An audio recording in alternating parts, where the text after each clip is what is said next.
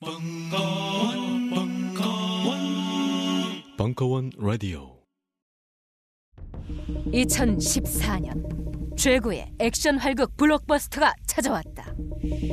보다 나은 내일을 걸고 싸우는 인생과의 피할 수 없는 한판 승부. 위즈덤 하우스의 인생 내공.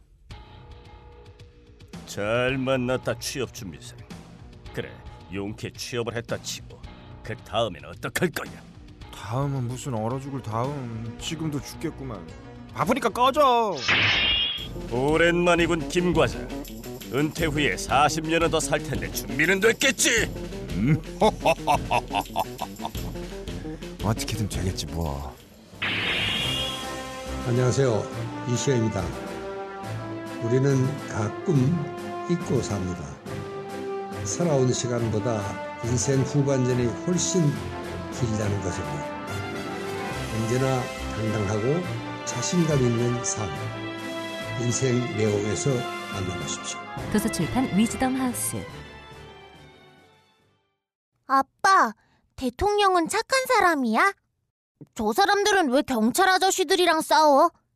미분양 아파트는 많은데 왜 우리 집은 없어? 아 그 그건 여러분은 아이들에게 어떤 대답을 해주시겠습니까? 가진 자의 거짓말로 답변하시겠습니까? 아니면 없는 자의 증오로 대답하시겠습니까? 국내 유일의 어린이 교양지 고래가 그랬어는 아이들에게 반쪽짜리 답을 말하지 않습니다. 아이가 지혜로워지기 위해서는 양쪽의 시각이 모두 필요하기 때문입니다. 아이들에게 필요한 건 스스로 선택할 수 있는 보기입니다. 이것만 옳다고 강요하는 어른들의 정답이 아닙니다. 고래가 그랬어는 아이들에게 학습 이전에 상식을 얘기합니다. 진정한 학습은 상식 위에서 쌓여지기 때문입니다. 고래가 그랬어는 아이들에게 답을 갖기 전에 질문을 갖게 합니다. 질문할 줄 알아야 답을 선택할 수 있기 때문입니다. 고래가 그랬어. 지금 포털 사이트에서 고래가 그랬어를 검색해 보세요.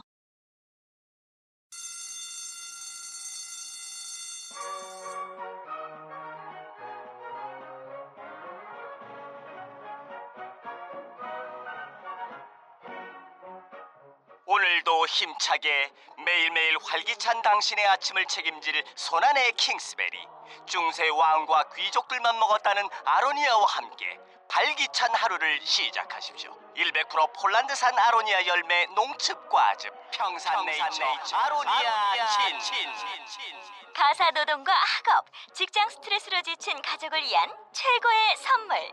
한국에서 구라파의 맛과 향을 덤으로 느낄 수 있습니다. 우리 가족의 건강은 아로니아가 챙겨줘요. 100% 폴란드산 아로니아 열매 농축 과즙. 평산네이처 아로니아 친 보다 자세한 사항은 딴지마켓에서 확인하실 수 있습니다.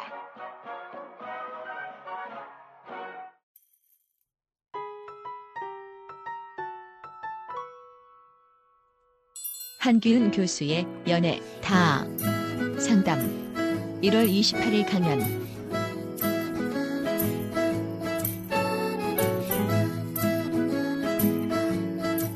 저희가 말이죠. 이 벙커에서 무수한 강연을 했습니다. 무수한 강연을 하고 그리고 무수한 상담을 했어요. 그 무수한 상담 중에 특히 연애 상담을 많이 했어요. 철학 박사도 하고 정신과 의사도 하고 어, 심리학 교수도 하고 심지어 저도 했어요.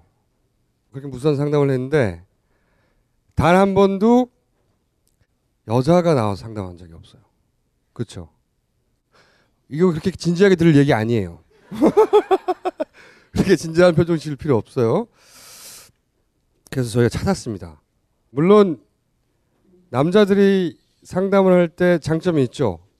남자의 입장에서 어, 여성들이 이렇게 할 때 사실은 남자 속내는 이거다 라고 상담해 줄 수 있는 장점이 있긴 한데 이 수컷들은 영원히 수컷이거든요. 그죠? 여자 입장이 될 수가 없어요. 저희가 어, 여성의 입장에서 여성의 시각으로 바라본 상담을 한번 해야 되겠다.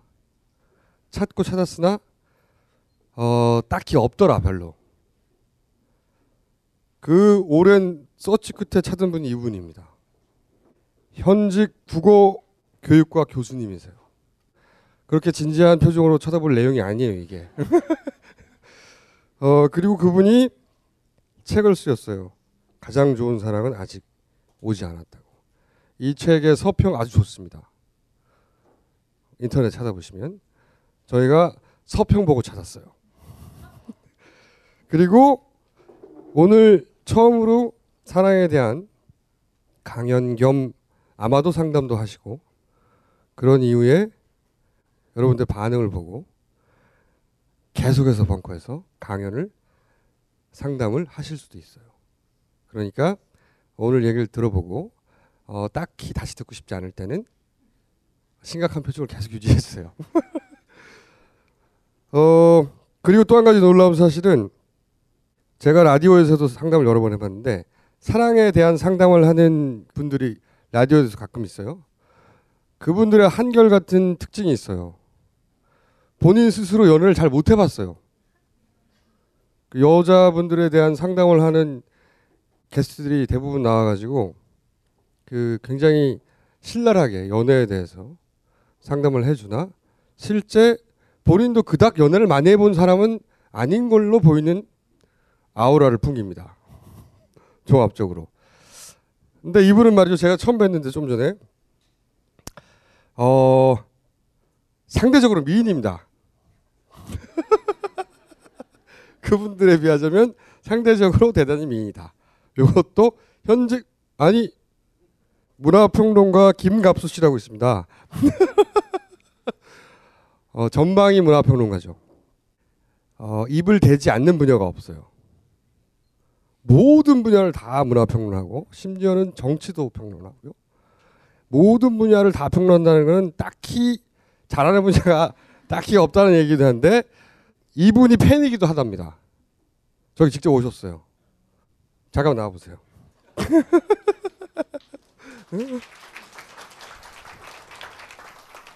이거 정말 계획에 없는 거네요. 네. 오늘 왜 나오셨어요? 어 저는 원래 책 그 서평 쓰고 그런 거 많이 했거든요 옛날에 그쵸. 딱히 하는 것도 없는 것 중에 하나가 이제 책 관련인데 책 서평도 굉장히 많이 하셨어요. 예, 근데 최근 몇 년 동안에 전 저자에게 확 반하면 완전 매니아가 돼요. 그래서 그 사람 홍보원처럼 돼요. 본인은 알지도 못해요. 내가 배수아라는 작가의 매니아 노릇을 저 홍보원 노릇을 몇 년을 했던 사람이에요. 근데 최근 몇 년 동안에 어 그냥 신간 중에서 쭉 리뷰를 하다가 한귀은이라고 듣도 보도 못한 사람 이제 책을 읽게 된 거예요. 바로 이 책. 가장 좋은 사랑은 아직 오지 않았다. 네, 제목 좋네요. 제 노래에서 저 표절한 거예요. 아 그래요? 보스, 본인은 알, 저자는 모르는지도 모르지. The best is yet to come이라고 엘라 피츠제럴드의 유명한 재즈 스탠다드. 아 이분이 또 음악 평론도 하시고 음악 프로그램도 진행을 음악 책을 하셔서 세 권이나 썼다. 아무도 읽지 않아요. 근데 요는 그 사랑하는 감정의 이제 복잡한 동선을 어느 때부턴가 이렇게 획획획획 단순화시켜 나가더라고요. 그러니까 그 우리가 저 무슨 저 해부도 같은 거 보면 막 무지막지하게 복잡하잖아요. 그러니까 연애 감정 같은 것도 이루 말할 수 없는 그 복잡한 세계고 실제 다 체험들을 해봤을 거란 말이죠. 이분은 커피 전문가이기도 합니다. 근데 거기에 대해서 어 굉장히 단순화된 해법을 내리는 책들을 보고 굉장히 질렸어요. 해법은 없는 거죠. 성찰 과정만 있는 거죠. 음향 전문가이기도 합니다. 어쨌든 간에 에, 좋아하는 사랑하는 그러나 반드시 잘 이루어지지 않는 그런 아주 필연적인 남녀 감정에 대해서 보니까 여러 가지 그 인문학 그러니까 문학 작품이나 이런 것들을 빗대서 이제 헤쳐 나가는 건데 이게 그 여러분들이 경험하고 이 원하고 안타까운 것들의 직설적인 답변이 되는 책은 아닌데 다만 연애 감정이라는 게 얼마나 아, 복잡다라는 미로의 과정이 있는가를 한번 쭉 체험하고 나온 다음에 현재 자기가 좋아하고 있거나 잘 안 되고 있는 대상에 대해서 한 번쯤 깊게 생각할 기회를 안겨줄 것 같아요. 저는 한기훈 교수가 도대체 대중 앞에서 무슨 말을 할까가 궁금했어요. 잘하나 못하나 보러 오신 거예요? 네, 채점하러 왔어요. 출판사에서 마침 이제 행사 있다고 알려줘서 왔는데 어, 사람이 글로 쓸 수 있는 거 하고 그다음에 말로 할 수 있는 게 조금 항상 거리가 생기잖아요. 여러분들도 매 눈으로 한번 지켜보시는데 저는 지금 그냥 뜬금없이 든 제안이 하나 있어요. 강연을 분명히 굉장히 성실해 보이는 양반이니까 두 시간 꼬박 준비했을지 모르는데 그걸 한, 한 시간으로 줄이고 나머지는 질의응답 여러분들의 애정 문제에 대한 어, 질문 그렇죠. 의견 그 지응답에서 진짜 실력이 나오는 거죠. 예, 거기서 사실은. 나오는 거죠. 예. 예. 어 그리고 이분은 지난 대선 때는 문재인 지지자로서 각종 토론에 나가서 정치 전문가로도 활동을 하셨고요. 안 건드리는 분야가 없어요 이분이 어, 나오셨네. 예. 네. 예, 그럼- 반갑습니다. 네. 자, 채점하겠습니다, 제가. 한기은입니다. 반갑습니다. 네, 들어가세요? 아니 제가 한기훈 선생님 소개합니다 하면 나오셔야 되는데 네. 아니요, 너무 소개가 길어서 상대적으로 미인이죠. 네, 상대적으로. 상대적으로. 아, 그리고 아까 저보고 대뜸 하시는 말씀이 한번 써보고 잘하면 또 쓰겠다 그러시는 거예요. 근데 사실 저도 약간 데뷔 무대 같은 느낌은 들지만 썩 여기서 막 자주 하고 싶진 않거든요. 그 말씀을 꼭 전해드리고 싶어요. 아니 이게 자주 하고 싶어도 할 수 없어요. 모델 잘 못하면. 자 그러면은 저는 내려가고요. 질의응답도 받으실 겁니까? 네, 아, 방금 이제 김갑수 선생님께서 우려의 말씀을 좀 하셨는데 저도 한 1시간 정도 강의하고 그러니까 질의응답을 많이 할 생각이에요. 그래서 이 조명이 되게 자기적인 것 같아요. 보통 우리가 강의를 하면 그러니까 형광빛이잖아요, 창백한. 근데 여기는 어떤 감성을 자꾸 불러 일으키려고 막 애써요. 그래서 그게 되게 야 저는 사이키를 바꿔. 불편한 느낌이 약간 들기도 하는데. 자 그럼 저는 내려가겠고요. 네. 잘 부탁드립니다. 감사합니다. 네 감사합니다. 아니 아까 제가 처음에 이 이제 김어준 씨가 나와서 소개하기 전에 제가 기다리고 있는 여러분들의 눈빛을 좀 봤었거든요. 근데 그 눈빛이 되게 아주 이상해요. 그러니까 뭔가 기대하는 듯 하면서도 미리 실망하는 눈빛, 뭔가 바라면서도 아무것도 얻을 게 없을 거야 라고 의심하는 눈빛, 막 그런 것들이 막 웅성웅성 거렸어요. 근데 이렇게 소개해 주시고 하니까 지금 되게 막 희망에 차 있어요. 좀 그렇죠? 아닌가요? 그래서 되게 그게 감사하고요. 그 심리학에서 어, 제일 중요한 개념 중에 하나가 전이라는 게 있어요. 그, 저, 그 상담할 때 되게 중요한 부분이죠. 그 의사와 환자 사이에 일어나는 건데, 그러니까 환자가 자기 어떤 상처나 사랑 뭐 관련해서 얘기할 때 마치 의사를 자기의 상대자처럼 여기면서 자기의 느낌을 투사를 하죠. 그러면 의사도 사람인지라 그 환자가 막 뭐라고 얘기하면 자기의 과거 체험도 떠오르겠죠. 그렇게 되면서 두 사람 사이에 전혀 역전이가 막 일어나요. 근데 그 전혀 역전이가 막 심해지면 어떻게 될까요? 뭐 부작용이 있지 않을까요? 가장 큰 부작용이 뭘까요? 끈적거리죠, 맞아요. 근데 그게 좋게 생각하면 사랑이죠. 그 의사와 환자 사이에 사랑이 종종 일어난다고 해요. 우리 왜 그렇잖아요. 왜 술자리 같은 데서 제일 많이 하는 게 뭐죠? 술이 어느 정도 이렇게 취하면 아, 나는 이렇게 이렇게 좀 아파. 난 이게 이게 지금 결핍돼 있어. 라는 식의 말들을 막 하잖아요. 그러면 상대방도 막 그걸 받아주고 막 이렇게 되다 보면 전이 역전이 비슷한 게 생기고 사랑이 생기죠. 그런 경우가 종종 있잖아요. 근데 제가 지금 아까 조명 탓을 했지만 사실 이 조명에 약간 그 영감을 받아서 여러분과 나 사이에 전이와 역전이가 좀 일어나는 그런 대화가 되면 좋겠다라는 생각을 했었거든요. 그래서 이렇게 지금 제가 일방적으로 강의를 하고 있지만 혹시 여러분들이 갑자기 어떤 질문이 탁 터져 나올 때 절박하게 탁 터져 나올 때 그냥 하셔도 돼요. 그러면 어, 강의의 어- 맥을 끊지 않을까 싶겠지만 사실 주위의 분들도 다 이해를 하실 거예요. 사랑이 되게 절박한 거니까. 그죠? 이해하실 거죠? 그 이런 경우가 있어요. 사랑에 관련된 질문 중에서 제일 많이 제일 간단하게 오르는 질문이 이게 사랑인가요? 라고 물어요. 뭘까요?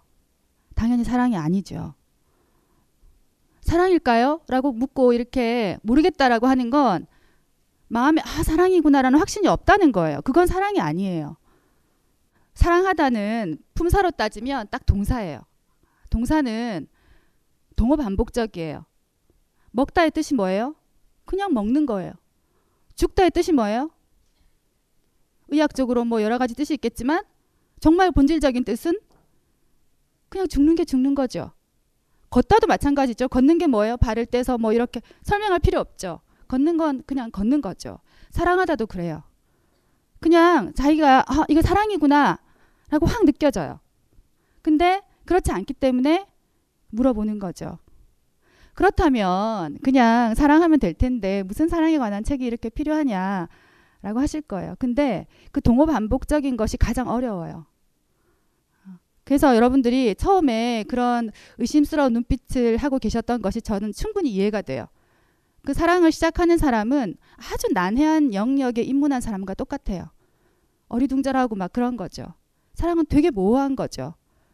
그래서 여러 가지 질문들이 있을 수밖에 없고 제가 이 책을 쓰면서 앞부분에 인용했던 것이 에리 프롬의 말이었는데 사랑처럼 항상 실패로 끝나는 모험은 별로 없다.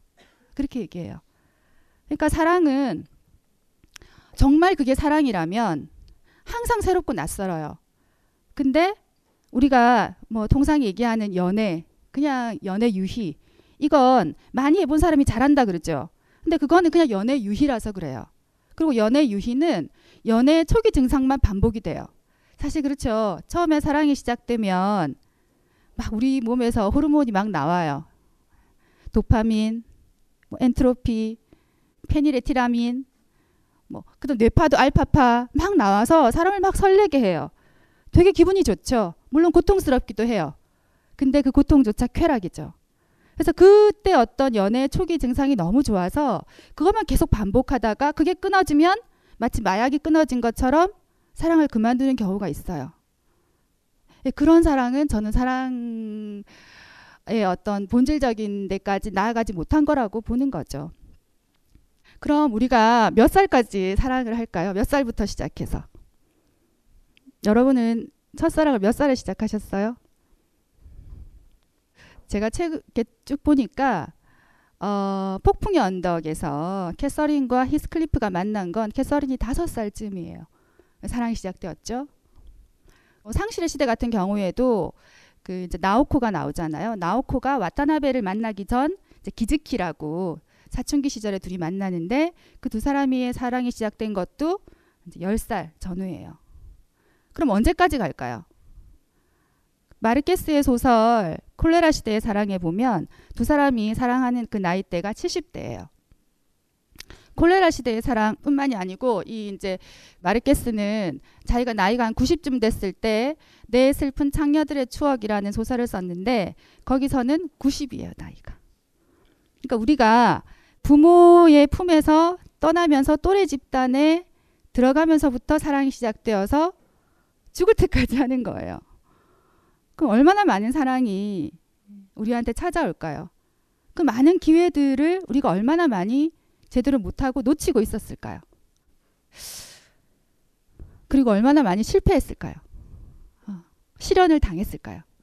여러분들 여기서 한 번도 실현을 당하지 않은 사람이 없죠? 우리가 사는 세상은 어찌 보면 두 부류로 나누어지는데 첫 번째는 실현을 당해본 사람, 두 번째는 실현을 아주 많이 당해본 사람. 그쵸? 그렇게 나누어지는 것 같아요. 저는 살짝 여기서 느낌이 실현자들의 클럽 같은 느낌이 들어요, 지금. 약간 그런 느낌이 들어요. 저도 마찬가지예요. 어. 그래서 다들 막 마음이 지금 상실감을 가지고 와, 왔을 거예요. 그래서 우리가 서로 막 위로하고 연대를 해야 돼요. 어떻게 보면. 그렇게 할 수 있을 것 같아요. 그, 그, 미국의 유명한 그 문화평론가이자 칼럼니스트, 미국의 대중문화의 퍼스트 레이디라고 불리는 수잔 손택이라는 사람이 있어요. 근데 그 사람이 자기는 네 명의 남자와 다섯 명의 여자와 사랑을 했다. 이렇게 고백을 했어요. 양성애자였던 거죠. 그 되게 그 사랑의 감성이 풍부한 사람인데 이 사람이 이런 얘기를 했어요. 어, 우리가 사랑 때문에 실수하는 게 아니다. 사랑 자체가 실수다. 근데 이 사랑이라는 실수 때문에 우리가 그 실수 이상의 것을 얻는다. 그러니까 우리가 사랑을 계속 실패하고 사실 사랑은 이별이 내재되어 있잖아요. 이제 그렇기 때문에 실패할 수밖에 없는데 그 실패와 또는 실수에서 우리가 얻는 게 더 많다는 거죠. 근데 늘 이렇게 얘기하면 왜 우리 아픈 사랑들 있죠. 우리한테 너무 고통을 주었던 사랑들. 그런 사랑에서도 그러면 내가 그만큼 많이 얻고 혹은 성숙하고 그렇게 되나요? 라고 질문할 수 있어요. 저는 그렇지 않다고 봐요. 그러니까 그 우리 왜 김수희 씨가 부르는 노래 중에서 그대 앞에만 서면 나는 왜 작아지는가 그 가사 있죠. 저는 정말 그 가사 안 건강한 가사라고 생각해요. 정말 불건전한 가사인데 왜 그러냐면 그대 앞에 서면 내가 작아지면 그거 사랑 아니에요. 내가 작아진다는 건 자존감의 상처를 입는다는 거거든요. 자존감의 상처를 입는 건 마치 몸이 한 부분이 괴사되는 거하고 똑같아요. 그러니까 니체도 그랬는데 사랑은 자기 긍정 위해서만 시작해요. 내가 나를 좋아하게 만들어야 돼요. 사랑은. 근데 내가 작아지고 내가 미워지고 내가 초라하게 느껴지고 그럼 일단 그건 아니에요. 거기서 받는 상처는 의미가 없어요. 그렇지 않고 그럼 어떤 사랑의 상처가 의미가 있는 것일까를 생각해 볼 수 있겠죠. 저는 이제 그 상처 또는 그 고통이 관, 관련되는 어떤 쾌락 그런 것을 그 사랑의 정의를 내린 그 세 명의 철학자들을 어, 되게 따르는 편인데 이제 첫 번째가 이제 니체예요. 어, 니체가 한 이제 유명한 명언 중에서 사랑은 어, 망치와 정으로 하는 거다 그런 얘기를 했죠. 망치와 정으로 상대방을 이렇게 때리죠. 당연히 아프겠죠. 근데 때려서 뭐 하죠? 조각가처럼 때려서 그 사람을 예쁘게 만드는 게 아니에요. 멋지게 만드는 게 아니에요. 뭐죠? 그 사람한테 내재되어 있던 아름다움을 드러내는 거예요. 그러니까 내가 그 사람을 막 변화시키는 게 아니에요. 사랑을 막 변화시키는 게 아니라 그 사람에게 내재되어 있던 것을 개발하는 거예요. 내 마음대로 변화시키는 게 아니라. 어. 그래서 니체가 이제 그런 얘기를 했는데 당연히 그런 과정에서도 고통을 받게 돼 있어요. 왜냐하면 내가 알고 있었던 나의 모습, 나의 자아, 그게 아니라는 걸 깨닫거든요. 여러분, 자아는 나와 동일어가 아니에요. 자아는 내가 생각하는 나입니다. 나는 이런 사람이야. 라고 했었던 거 있죠. 그게 사랑으로 조금씩 조금씩 달라져요. 그럼 그거는 되게 힘들어요. 그거를 이겨내는 게 쉽지 않아요. 근데 그렇게 함으로써 자기 세계가 더 아름다워지고 어, 더 풍부해지고 그런 어떤 새로운 삶의 어떤 계기로 접어들게 되는 거죠. 바디오는 더 적극적으로 얘기했어요. 사랑은 두 존재가 부딪혀서 맞부딪혀서 진리를 만드는 것이다. 그 사랑의 진리를 만들지 않으면 사랑이 아니에요. 여러분 진리를 만들어 보신 적 있으세요? 근데 그 진리라는 게 막 거창한 어떤 뭐 이래라 저래라 하는 선언이 아니에요. 오히려 언어로는 잘 표현이 되지 않는 뭔가 반짝이는 어떤 것이에요. 탁 보였다가 탁 사라지는 그런 거 있죠. 어. 끝까지 맞부딪혀라라고 하는데 예를 들면 이런 거예요. 그 제인 에어에서 로체스터하고 제인이 이제 대화를 나눕니다. 어, 로체스터가 그러니까 제인이 로체스터를 계속 쳐다보니까 로체스터가 그런 얘기를 해요. 어때? 내가 미남인가? 그렇게 묻습니다. 그 제인이 이렇게 쳐다보면서 아니요. 그래요. 사랑하는데 둘이. 그 왜 그랬을까요? 아니요. 우리 여러분들이 한번 자기 연애사를 한번 음? 되감기를 해보세요. 나 예쁘지? 혹은 나 괜찮아? 했을 때 마음이 약간 음, 아니다는 느낌이 들 때 아니? 그렇게 얘기해 본 적 별로 없죠. 그죠? 해보셨어요? 근데 로체스터가 뭐라 그러냐면 막 웃어요. 웃으면서 나도 미남이 아닌 건 뭐 그렇다 치더라도 너도 별로 미인은 아니네 이렇게 얘기를 합니다. 근데 거기에 대한 이제 샬로 브론테 저자죠 작가가 어떤 식으로 얘기했냐면 제이는 너무 사랑했기 때문에 로체스터를 아부조차 할 수 없었다는 거예요. 그러니까 있는 그대로 밀고 가는 거예요. 너 정말 못생겼다. 그렇지만 뭐 그렇게 밀고 가는 거예요. 그런 상황에서 어떤 경우에는 갈등이 생길 수도 당연히 있겠죠. 너무 사소하지만 생길 수 있겠죠. 그렇지만 둘이 정말 사랑하고 또 상대방의 삶, 삶을 사랑한다면 그런 상황을 끝까지 밀어붙이면서 뭔가 두 사람의 어떤 균형점을 찾을 수가 있는 거예요. 아주 사소하지만 네, 그런 경우도 우리가 생각해 볼 수가 있는 거죠. 그런 예들은 아주 많아요. 바디우의 이제 사랑의 정이 두 존재가 맞부딪혀서 진리를 만들어내는 그런 과정으로서 뭐 여기에 폭풍의 언덕 같은 경우에도 그런 부분을 찾을 수가 있고 안나 까레니나가 브론스키를 처음 만나가지고 어떤 그 자기에게 내재되어 있던 어떤 억눌린 열정 같은 걸 찾아내는 과정에서도 그런 걸 볼 수 있고요.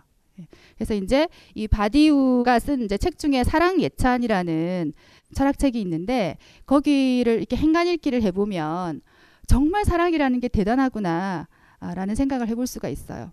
그 다음에 이제 소크라테스인데 소크라테스의 개념 중에 제일 중요한, 중요한 것 중에 하나가 덕이라는 개념이잖아요. 그래서 이 사랑과 덕을 연결을 시켜요. 물론 이제 소크라테스는 어, 여러분도 뭐 종종 들어봤겠지만 이제 동성애자라고 하잖아요. 플라톤과 사랑했다라고 하는데 거기서 이제 동성애라는 게 중요한 거는 지적인 교류였고 그 다음에 이제 그 소크라테스가 취중의 사랑에 대해서 쓴 책이 그러니까 쓴 소크라테스의 말을 옮겨서 쓴 책이 플라톤의 향연이라는 책이에요. 그러니까 소크라테스가 그 아가톤이라고 하는 이제 그 비극 경연 대회에서 아가톤이라는 사람이 우승을 한 거예요. 그래서 누가 우승을 하면 술을 마시면서 뒤풀이를 하겠죠. 그래서 어떤 사람은 뭐 비스듬히 누워서 뭐 어떤 사람은 이렇게 편안하게 앉아서 서로 사랑에 대해서 취한 상태에서 막 얘기를 나눈 거예요. 그말 그대로 향연, 축제, 잔치인 거죠. 이제 그렇게 얘기를 하는 과정에 소크라테스가 어, 사랑이란 뭐다, 에로스란 뭐다 이런 얘기를 한 거죠. 그 중에 이제 소크라테스가 얘기를 할 때 사랑에 가장 이제 열등하는 것이 남녀의 사랑이다. 두 번째 남남의 사랑이다. 세 번째 영혼의 고향이다. 그런 얘기를 해요. 그러니까 두 사람이 사랑을 하게 되면 서로의 영혼, 덕이 고향이 된다는 거죠. 어쨌든 보세요. 니체든 바디우든 소크라테스든 사랑으로 뭔가 만들어져요. 뭔가 변화되고 내가 더 고향되고 내가 더 좋아지고 그렇게 되는 거죠. 그래서 아이러니하지만 사랑을 잘하는 사람은 다른 사람에게도 사랑을 받을 가능성이 많이 생기겠죠. 제 말을 잘 이해 못 하시겠죠. 그러니까 그 사랑을 해서 그 사람이 멋있어지면 당연히 아우라가 나올 수밖에 없다는 거예요. 저는 이제 그렇게 생각하거든요. 그래서 이 책 앞에 모든 순간의 인문학이라는 책을 썼는데 그 책을 쓰면서 이런 말을 했어요. 사랑밖에 몰라도 된다. 사랑밖에 난 몰라. 그런 노래가 있잖아요. 사랑밖에 몰라도 된다. 사랑은 사랑 이외의 모든 것을 다 알게 하니까. 그런 말을 썼는데 쓰면서 제가 이게 무슨 뜻인지 정확히 몰랐어요. 그런 경우 있거든요. 내가 이거를 정확히 모른다고 쓰진 않아요. 근데 지금 지나고 보니까 내가 정확히 모르고 썼던 거예요. 근데 지금 정확히 알겠어요. 그게 맞는 말인 거죠. 왜 그러냐면 아까 제가 앞에 얘기했듯이 이렇게 사랑을 하게 되면 그게 사랑이 정말 좋은 사랑이면 항상 낯설어요. 항상 새롭고. 그러니까 어떻게 하죠? 그렇기 때문에 내가 이 사랑에 대해서 어떻게 해야 될지를 몰라요. 그렇게 되는 거죠. 근데 그러는 과정에서 사람을 이해하는 방식이라든지 어, 어떤 사람뿐만이 아니라 주위 사물과 세계를 보는 어떤 시선이라든지 아름다움에 대한 어떤 신미안이라든지 이런 것들이 하나씩 하나씩 막 이렇게 생겨나고 어, 더 이런 것들이 이제 어, 발전이 되죠. 그러니까 이제 그 사람이 더 좋은 사람이 되어가는 거예요. 그러니까 사랑은 정말 사랑만으로 끝나는 것이 아니라 그것이 분명히 우리에게 주는 어, 너무나 풍요롭고 아름다운 이점들이 어, 있는 것 같아요. 그래서 제가 일단 여기까지 말씀드리고 그 다음부터 이제 말씀드릴 부분이 뭐냐 하면 한 번 보고 두 번 보고 자꾸만 보고 싶네. 결혼 10년 차를 맞이한 남편이 보고 있는 것은 바로 인터뷰를 통해 생생한 사랑 이야기가 기록되어 있는 피우다의 웨딩 앨범입니다. 장식장에 먼지가 수북이 내려앉은 평범한 웨딩 앨범이 아닙니다. 최고의 photographer와 일러스트레이터, 글작가, 디자이너가 함께 만들어낸 결혼을 앞둔 이들을 위한 단 하나뿐인 선물. 피우다 웨딩 앨범. 여보, 우리 결혼 한 번 더 할까? 좋지. 생애 단 한 번뿐인 소중한 순간. 이 세상 단 하나뿐인 피우다 웨딩 앨범을 지금 바로 딴지 마켓에서 확인해 보세요. 그렇다고 결혼을 두 번 하지 마시고요. 어라, 기타가 있네. 나 이거 잠깐 만져봐도 될까?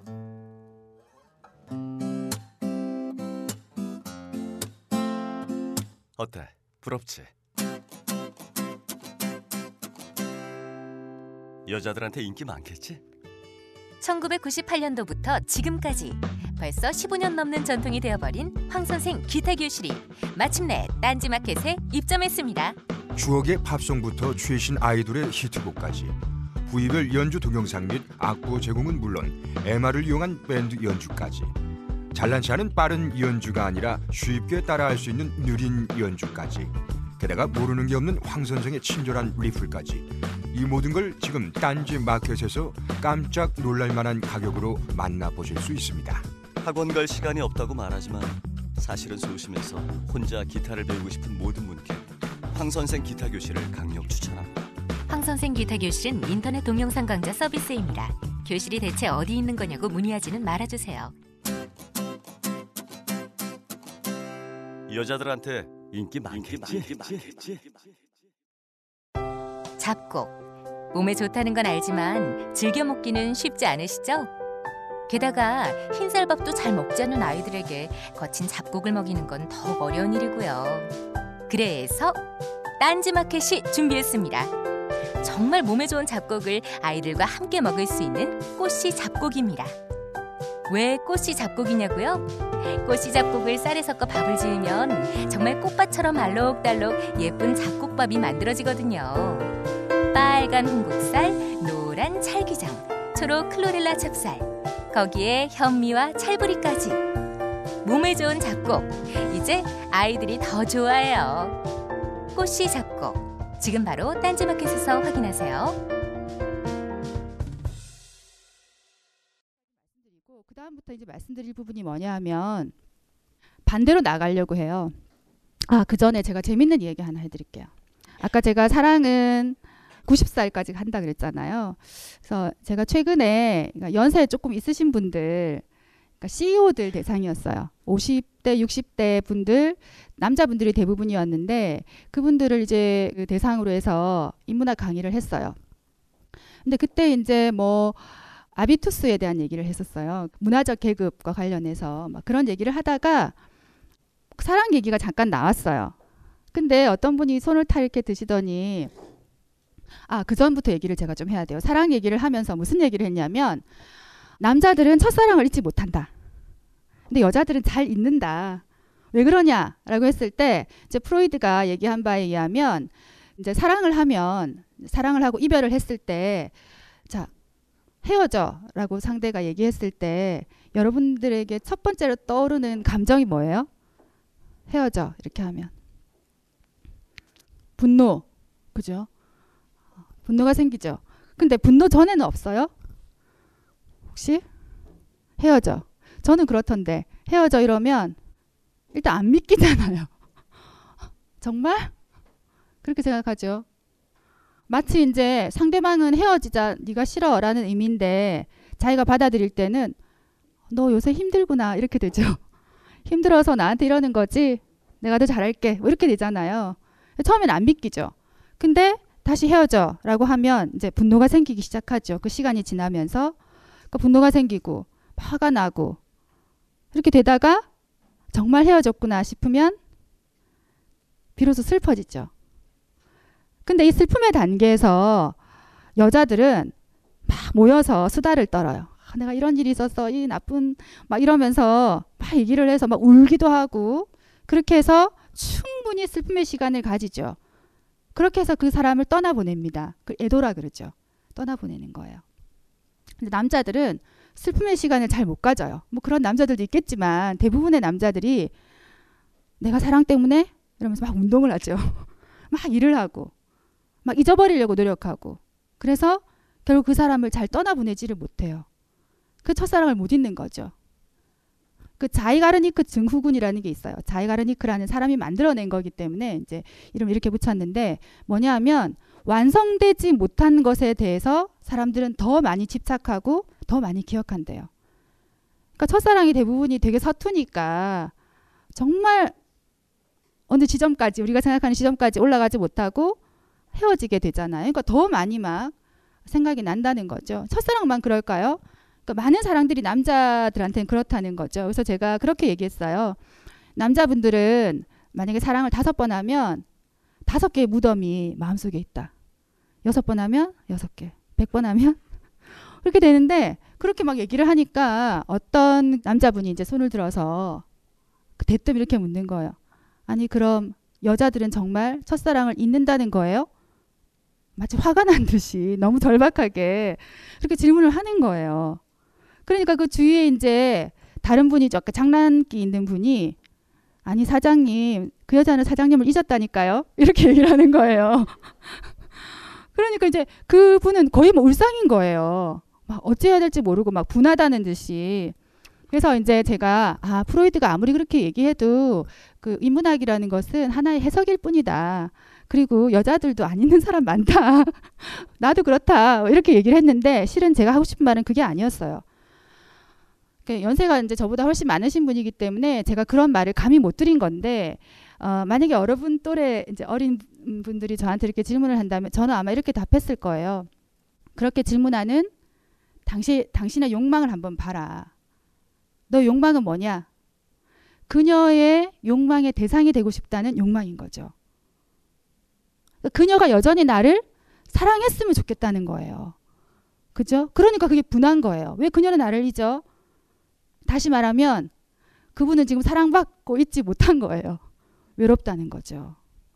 그러니까 자기 첫사랑을 막 얘기하는 남자들은 어, 외로운 남자들이 인 거죠. 여자들은 자기 첫사랑 얘기 막 하지 않거든요. 잘 하는 여자도 물론 있겠지만 술 마시고 막 하는 경우도 있겠지만 그렇다는 거죠.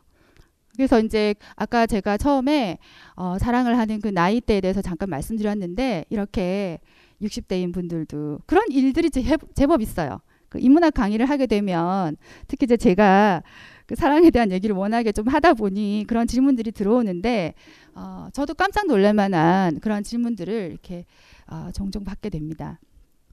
자 그러면 이제 어, 조금 더 본격적으로 사랑이 아닌 것들을 말씀드리려고 해요. 그러니까 우리가 사랑이라고 착각하는 것들이 있죠. 이제 그런 것들을 조금씩 말씀드리면서 아, 정말 그러면 진짜 사랑은 뭐지? 라는 질문을 병행해서 이렇게 우리가 한번 해 보려고 합니다. 어, 첫 번째 가장 우리가 많이 범할 수 있는 함정이 뭐냐 하면 사랑을 사랑하는 것입니다. 우리 이런 경우 있잖아요. 사랑에 빠지면 당장 어떤 생각을 하게 되냐면 사랑을 받고 있는 자기 자신에 대한 생각을 많이 해요. 특히 여성분들이 좀 그렇죠. 아, 나 그때 참 괜찮았지?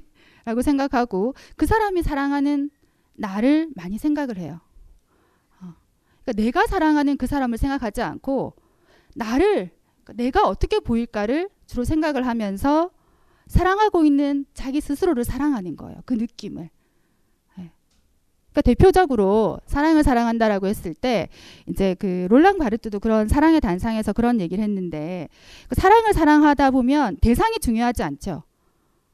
그 젊은 베르테르의 슬픔을 한번 생각해 보면 롯데 어, 우리가 그 소설을 그냥 이렇게 대략 이렇게 넘겨보면 아, 로테가 정말 아름다운 여자였을까라는 생각을 할 수도 있어요. 베르테르의 눈에 아주 아름다운 여자로 묘사되기도 하니까. 근데 롤랑 바르트도 로테가 몸이 건조한 여자였다. 베르테르의 극장 위에 올려진 그냥 그렇고 그런 배우였다. 그런 얘기를 합니다. 한번 생각해 보세요. 로테는 베르테르가 죽을지도 모른다. 권총으로 자살할지도 모른다라고 생각해놓고 나서도 베르테르의 집에 있는 하인이 로테에게 권총을 빌리러 왔을 때 예감을 했으면서도 권총을 줍니다. 멋진 여자인가요? 당연히 아니죠. 그리고 어떤 교태를 부리냐면 베르테르 앞에서 종달새에게 이렇게 키스를 해요. 베르테르에게 하지 않고. 근데 그 키스가 마치 베르테르의 욕망을 이렇게 불러 일으키려고 교태를 부리는 거죠. 그런 거라든지 나비를 그러니까 자기 나비 리본을 베르테르에게 선물을 해요. 그러면서 자기가 너무너무 아끼는 거라고 그래서 잘 소중히 간직해 달라고. 근데 남자에게 무슨 나비 리본이 필요하죠? 근데 이 로테는 너무 어떻게 보면 남자를 잘 꼬신다고 해야 되나? 그런 표현이 이제 맞을 정도로 원래 선물이라는 게 불필요하면 불필요할수록 성스럽거든요. 그죠? 그러니까 어떤 필요한 선물을 이렇게 주면 그 선물로서 어떤 가치를 잘 발휘하지 못하는 경우가 오히려 있어요. 근데 그렇게 불필요하고 남자한테 불필요한데 어떤 상징성을 담아가지고 그래서 그 나비를 나비 리본을 베르테르는 엄청 소중하게 간직하는 거죠. 그래서 선물이 패티시가 될 수 있는 거예요. 우리가 그 선물을 이렇게 줄 때 선물의 어떤 비유적 의미는 그렇잖아요. 어, 보이지 않는 애무가 포장되어 있는 토템 같은 거죠. 그죠? 그런 걸 주잖아요. 그러니까 그 그런 선물 주기에 있어서 어, 로테는 정말 성공한 거죠. 이제 그런 여성이죠. 그래서 우리 여자들이 보기에는 절대 매력적이지 않고 좋은 여자가 아닌데 베르테르는 이제 아, 로테에게 반한 거죠. 근데 그 반하게 된 그 계기가 뭐죠? 로테가 여러 아이들한테 이렇게 둘러싸여 있었던 거예요. 그래서 베르테르가 어머니와의 어떤 관계가 그렇게 썩 좋지 않았었는데 로테가 거기서 아주 우아하게 어머니로서의 모습과 아름다운 어떤 그 처녀의 모습을 함께 보이니까 거기에 혹한 거예요. 거기서부터 이제 시작이 된 거죠. 그런데 그 베르테르의 슬픔을 쭉 읽어보면 앞부분은 그 베르테르의 어, 시선으로 서술이 됩니다. 편지 형식으로 되어 있죠. 자기 친구 비렐름에게 보내는 편지 형식으로 이렇게 쭉 서술되어 있어요. 여러분들 보면 자기 사랑을 복귀하면 내가 이 사람을 너무 좋아하는데 집에 가서 막 써요. 복귀하면 그 사랑이 막 증폭이 됩니다. 그죠? 그런 식인 거예요. 그녀를 한번 묘사하고 나면 그 묘사를 자기가 믿게 돼요.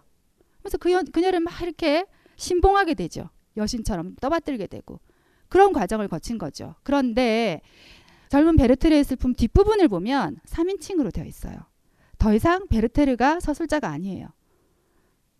그러니까 어떻게 되죠? 어, 로테가 아주 객관적으로 묘사되어 있어요. 그 뒷부분을 읽으면 아 로테가 별로라는 것을 감지하게 됩니다. 근데 왜 괴테가 젊은 베르테르의 슬픔을 쓰고 나서 그렇게 많은 젊은이들이 죽었을까요? 자살을 많이 했잖아요. 괴테 본인도 이제 괴테가 되게 그 여성을 많이 좋아했다 그래요. 약간 이제 그 많은 여성들을 이제 사랑했다라고 하는데 그 당시에 자기보다 나이가 많은 연상의 유부녀를 사랑을 했었대요. 그런데 사랑이 잘 안 되고 당연히 그쯤에 신문에 어떤 청년이 자기 또래의 청년이 어떤 여자를 사랑했다가 안 돼서 자살한 거를 읽은 거예요. 그걸 보고 충격을 받은 거예요. 그래서 쓴 소설이 젊은 베르테르의 슬픔이에요. 근데 그 소설에 보면 베르테르가 결국은 자살해서 죽는데 어, 그거는 어, 그왜 자살해서 죽겠을까? 저는 이제 그거를 이렇게 해석해요. 아, 이 괴테라고 하는 젊은 당시 젊, 젊었을 때 썼으니까 젊은 청년이 자기는 음, 그 사랑을 뭐 그냥 그렇게 잘 떠나 보냈지만 그 남자는 이제 죽었고 거기에 따른 어떤 연민과 안타까움이 그 소설로 하여금 그 베르테르를 죽게 만들었을 것이다라고 생각하거든요. 그러니까 베르테르가 죽을 때 그러니까 총으로 이렇게 탁 쏘아서 이렇게 죽는데 낭만적인 소설이라면 탁 쏘아서 이제 죽고 탁 끝나겠죠. 근데 그렇지 않고 하룻밤을 그 머리에 들어있는 그 뇌수가 흘러 나오는 것이 묘사가 돼 있어요. 그렇게 아주 비참하게 죽어요. 그러면서도 베르테르는 마치 예수가 모든 것을 다 이루었다라고 하면서 이 세상을 떠난 것처럼 자기가 그렇게 느낍니다. 되게 바보 같죠. 그죠? 근데 이제 베르테르는 그렇게 바보 같은 인물이지만 사실은 사랑을 하게 되면 되게 바보가 돼요. 문제는 그 사랑의 대상이 중요한 거죠. 그 대상이 내가 바보가 될 만큼 가치 있는 대상이냐 하는 거예요. 위대한 개츠비라는 소설이 있죠. 그 개츠비가 어, 데이지를 사랑하죠. 그 데이지가 가치 있는 대상이었던가요? 아니에요. 이 데이지는 정말 물욕의 화신이죠. 개츠비가 아름다운 그 셔츠들을 보여줄 때 데이지가 눈물을 흘리죠. 왜? 너무 셔츠가 아름다워서 그거예요. 이유가. 그러면서 역시 그 자기가 저지른 그 차 사고를 다 개츠비에게 다 전가시켜 놓고 나서도 어떻게 하죠? 그냥 개츠비가 죽었음에도 불구하고 장례식에도 가지 않고 자기는 거기에 연루되고 싶지 않아서 그냥 떠나버리죠. 남편과 함께. 그런 식의 여자예요. 그러니까 우리가 정말 중요한 건 사랑을 사랑하는 게 아니라 정말 그 사랑하는 대상을 사랑해야 되고 그 대상은 가치 있는 대상이어야 돼요. 보바리도 그런 측면이 있죠. 마담 보바리 저는 마담 보바리를 읽으면서 이 소설에는 정말 사랑이 없구나. 사랑이 없어요. 이 소설에는. 뭐만 있냐면 성애와 중독만 있죠. 그 보바리가 왜 죽었죠? 보바리는 사랑 때문에 죽은 게 아니라 빚 때문에 죽었어요. 그 알랭드 보통이 불안이라는 책에 어떻게 썼냐면 만약 보바리가 신문에 지면에 난다면 아마 이렇게 날 것이다. 쇼핑 중독녀, 신용 사기로 인해서 비소를 삼키다. 이런 식으로. 그쵸? 요약하면 딱 그렇게 되는 거예요. 근데 그러면 보바리가 정말 형편없는 사람인가? 헤럴드 블룸이라는 그 미국의 유명한 비평가가 있는데 그 사람은 이런 얘기했어요. 르누아르의 그림에서 아름다운 여자를 보는 것만큼이나 보바리는 나를 매료시킨다. 너무 아름다운 여자인 거죠. 역시 이 보바리도 대상을 잘못 잡은 거예요. 자, 첫 번째 남자 샤를르 보바리. 자기 남편인데 많은 사람들이 이렇게 착각을 해요. 보바리 그래도 바람 피웠잖아. 남편 두고 그러면 안 되는 거잖아. 근데 이 보바리가 어떤 사람이었냐? 샤를르 보바리가 칭찬을 해도 칭찬인지 모르는 사람이에요. 흉을 봐도 흉인지 몰라요. 그 보바리가 엠마 보바리거든. 이름이 엠마인데 이 엠마가 어, 샤를르 남편에게 아름다운 시를 읽어줘도 아무렇지도 않아요. 그리고 이 샤를르가 좋아하는 것은 엠마가 아니고 엠마가 쓰던 빗, 엠마의 머리카락 이런 패티시가 있어요. 가장 결정적인 것은 샤를르가 내과 의사인데 한 번은 외과 집도를 하게 됩니다. 어, 이제 이폴린이라고 하는 이제 약간 절름발이 그 다리를 저는 청년이 있었는데 이 청년 다리를 고쳐주겠다면서 외과 수술을 해요. 근데 당연히 그게 실패했죠. 그래서 다리를 절단해야 되는 위험에 처하게 됩니다. 다리를 절단하게 됐어요. 근데 이제 보바리가 이제 엠마가 남편에게 가장 좋은 의족을 줘야 된다. 그 의족뿐만이 아니라 정말 보상을 해야 되잖아요. 가장 좋은 의족을 사주자라고 하니까 샤를르 말이 꼭 그렇게 해야 돼? 라고 막 그렇게 얘기를 하는 거예요. 그 얼마나 엠마 입장에서 남편에게 실망이었을까요? 그런 남편이에요. 그러니까 사랑하기가 아, 어려운 거죠. 그래서 이제 이 엠마는 노력은 했었어요. 근데 여러분 사랑에 노력을 해본 사람은 다 알지만 자기가 노력했다라는 그 생각과 어, 그런 자기 어떤 비용에 대한 어, 그런 측면 때문에 노력하면 노력할수록 사랑을 못하게 되잖아요.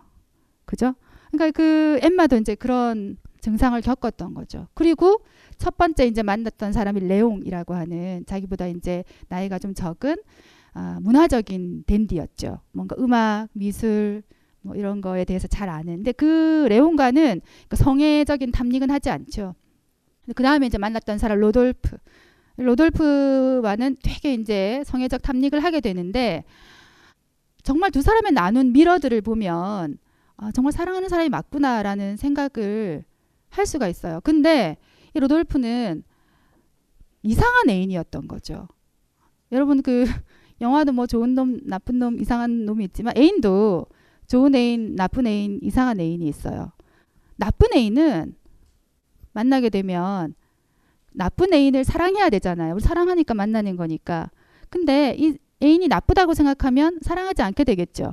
결국 나쁘다고 생각하는 그 대상이 누가 되냐면 자기가 돼요. 나쁜 애인을 만나면 내가 나쁜 것처럼 보여요. 내가 마음에 안 들고. 근데 이상한 애인은 세상이 우리를 몰라주는 것 같아요. 이 사람이 너무 안 됐어요. 이 사람은 항상 나에게 어, 사랑이란 환상이야. 환멸로 끝나. 그리고 어떤 약속을 하지 않아요. 항상 뭔가 충족이 안 된 그런 사람으로 이제 보이면서 연민을 자꾸 자아내죠. 근데 이 로돌프가 약간 이상한 애인이었던 거예요. 그래서 엠마가 계속 선물을 줍니다. 사실 그 빚은 대부분이 로돌프에게 주는 그 선물에 대한 거였어요. 엄청 이렇게 명품들만 주죠. 그 엠마가 받은 선물은 뭔지 아세요? 엠마하고 로돌프하고 서로 둘이 이제 도망을 가기로 했어요. 당연히 로돌프는 이제 거짓말이죠. 어, 그냥 헛 약속이었어요. 그래서 이제 그날 도망을 가기로 한 그 당일 로돌프가 살구 바구니에 너 인생을 위해서 나는 떠난다. 어, 너를 희생시킬 수 없다. 그러면서 살구 바구니 살구 몇 개 들어 있고 그 안에 쪽지 하나 넣어서 그게 마지막 선물이었죠.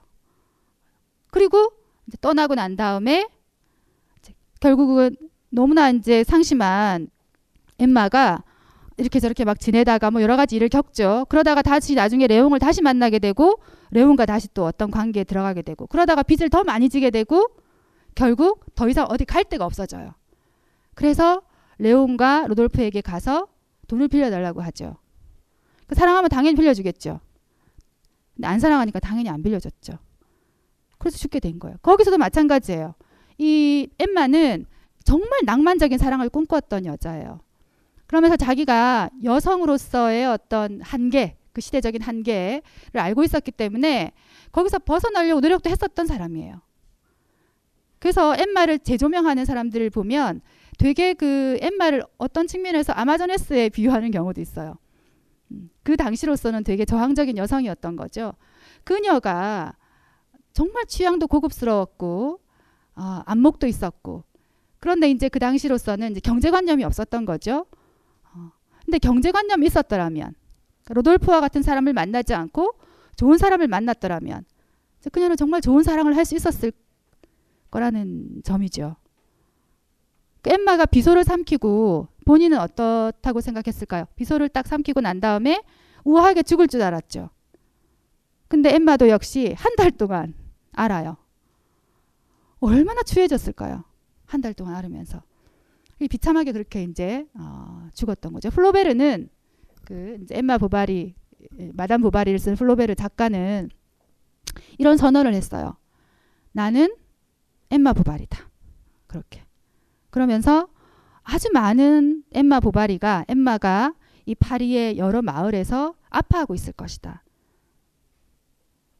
저는 저보고 누가 아유 보바리 같은 여자 이러면 저는 좋을 것 같아요.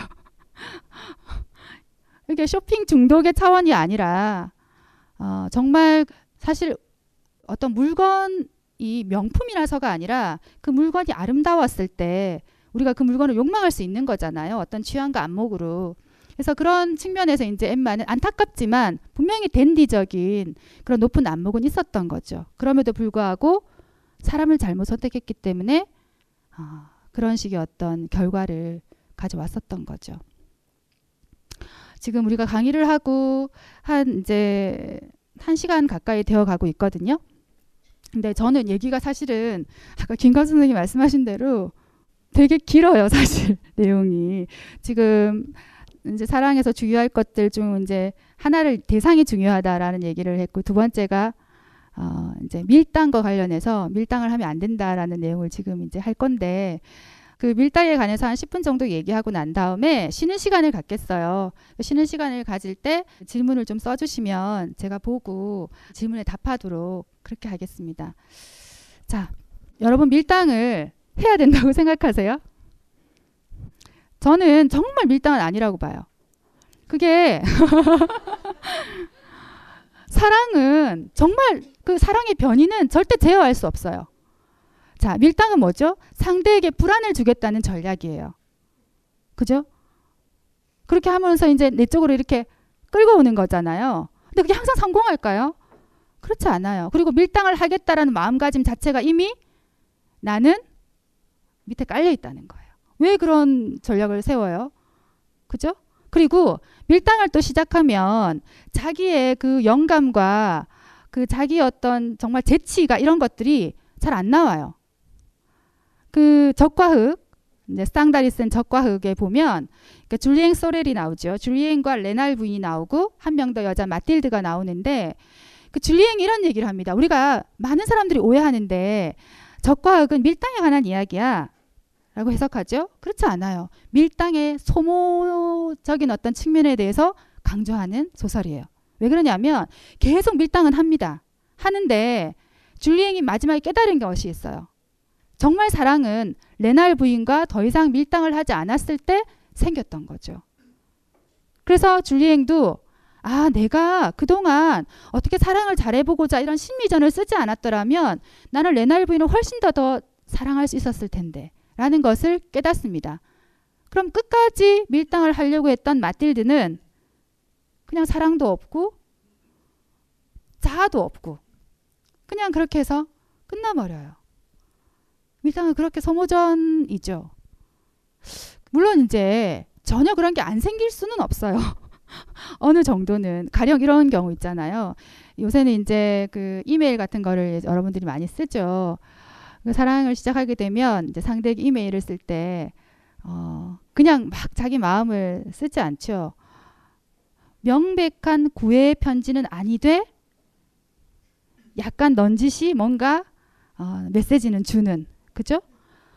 명백히 긍정은 하지 않지만 약간 너스레를 떨기도 하고 그러니까 묘한 어떤 느낌을 주죠. 그러면서 편지를 딱 줬을 때 상대방이 아 그래 참 좋아 라고 자족하게 만드는 편지는 또 안 돼요. 자족한다는 건 더 이상 생각하지 않는다는 거잖아요. 그러니까 뭔가 고민하게끔 그런 생각을 하죠. 근데 저는 그런 것들은 사실 밀당이라는 생각이 좀 안 들어요. 왜 그러냐면 그 사랑은 상대에게도 뭘 할 일을 만들어줘야 돼요. 그러니까 우리가 연애 편지나 뭐 어떤 편지를 쓸 때 이 소설의 그 콜레라 시대의 사랑에도 그런 말이 나오는데 플로렌티노가 70살에 74세인가 5세인가 이렇게 나오는데 플로렌티노가 어, 페르미나 72세의 여성에게 이제 편지를 쓸 때 처음에는 막 70장까지 써요. 근데 그걸 당연히 안 보냅니다. 안 보내고 그걸 딱 반 페이지로 줄여서 상대방에게 어떤 해석할 여지를 주는 거죠. 그건 정말 그 사람을 사랑해서 그래요. 그리고 이 사랑을 같이 한번 아름답게 만들어 보자. 라는 차원인 거죠. 그래서 편지의 한 장이 하나의 작은 메타포인 거예요. 그냥 설명문이 아닌 거죠. 내 마음을 설명하는 게 아니에요. 우리가 대화할 때도 그렇잖아요. 대화를 할 때 대화 내용도 중요하지만 그 대화를 하는 태도, 그 모습, 이런 게 되게 중요하죠. 그런 것처럼 편지도 역시 그런 어떤 편지에 내재되어 있는 문체라는 게 있는 거죠. 그래서 저는 이제 그런 차원은 밀당이라고 생각하지 않고 되게 귀엽고 풋풋한 거라는 어, 생각이 들거든요. 음. 이제 그 외에 이제 아까 제가 처음에 말씀드렸던 그 어떤 불안을 주자는 전략 일부러 어, 불안을 주자는 전략 이런 것들은 사실 사랑은 어쩔 수 없이 시소가 됩니다. 그러니까 시소라는 건 밑에 이제 그 균형점을 잡는 게 있고 어 이렇게 이제 널이 있어서 두 사람이 이렇게 왔다 갔다 하는 거잖아요. 근데 그 사실 그 균형점이 움직여요. 굳이 비유를 하자면 그래서 저절로 밀고 당기기가 돼요. 근데 일부러 내가 그걸 제어하겠다고 생각을 하게 되면 사랑의 아름다운 순간들을 놓칠 수 있다는 거죠. 그냥 뭔가 전체적인 어떤 어, 그 사람과 나 사이에 이렇게 오가고 있는 기운들을 이렇게 느끼면서 자연스럽게 어, 그렇게 하는 것이 오히려 훨씬 더, 더 아름다운 사랑을 할 수 있는 만들어갈 수 있는 힘이 된다는 거죠. 그 랭보가 사랑은 발명되어야 한다 어, 그런 얘기를 했어요. 그러니까 우리가 정말 그게 좋은 사람이고 그 사람이 가치 있는 사람이고 아름다운 사람이라면 우리가 그 사랑을 그 사람과 함께 발명할 수 있는 거죠. 단지 나 혼자 밀고 당기기 할 것이 아니라. 어. 또 역시 이제 밀고 당기기에서 가장 큰 또 딜레마가 뭐냐 하면 밀고 당기기를 할 때는 내가 그 사람에게 아름다운 사람이 되려고 하는 거잖아요. 내가 사랑하는 그 사람 또는 그 사람을 사랑하는 나 자신을 생각하지 않고 그 사람의 욕망만 생각한다는 거예요. 이 사람이 어떻게 하면 나를 더 욕망하게 되지? 이게 질문이죠. 근데 그 질문이 되게 오히려 사랑을 잘 못하게 된다는 거예요. 그러니까 사랑할 때는 주체를 가지는 것이 필요해요. 나, 나 자신 말이죠. 그 사르트르도 이런 얘기 했잖아요. 내가 그녀를 사랑했을 때는 그녀가 주체였을 때였다. 근데 내가 그녀를 사랑하자마자 그녀는 객체로 전락했다. 사랑을 시작했을 때 사랑을 할 수가 없었다.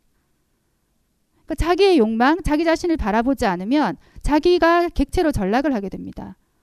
중요한 건 나라는 거죠. 그래서 여러분들이 사랑을 하실 때 어, 내가 어떻게 하면 사랑을 받을 수 있지? 라는 질문은 접어두시고 내가 사랑하는 저 사람은 누구지?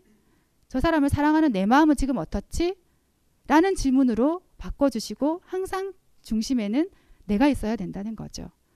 그런 생각을 하시고 어, 소모적인 밀당은 접어두시는 게 좋지 않을까 싶어요. 자, 그럼 이렇게 해서 1부를 마치고 잠깐 쉬었다가 여러분 질문지를 작성하시면 좀 이따 다시 만나겠습니다. 예, 고맙습니다. 각종 대형 쇼핑몰을 충격과 공포로 몰아넣었던 딴지 마켓의 은하계 최저가 시리즈 이번엔 제6탄 물에 담궈두기만 하면 99.9%의 완벽한 항균 효과를 보장하는 인증 상품 땡큐 컵이 여러분께 6탄 돌격합니다 아십니까? 화장실 변기보다 칫솔에 세균이 200배 더 많다는 사실을. 끓는 물에 삶을 필요 없습니다. 값비싼 전력 살균기를 구입할 필요도 없습니다. 전용 세제가 필요하냐고요? 아닙니다. 땡큐컵에 물만 담아 칫솔을 보관하시면 99.9%의 항균 효과를 보장합니다. 한국화학융합시험연구원이 공식 인증한 땡큐컵의 항균 비밀은 바로 컵 속의 땡큐볼들 최저가로 최고의 항균 칫솔을 보관하는 방법. 지금 바로 딴지마켓에서 확인하세요.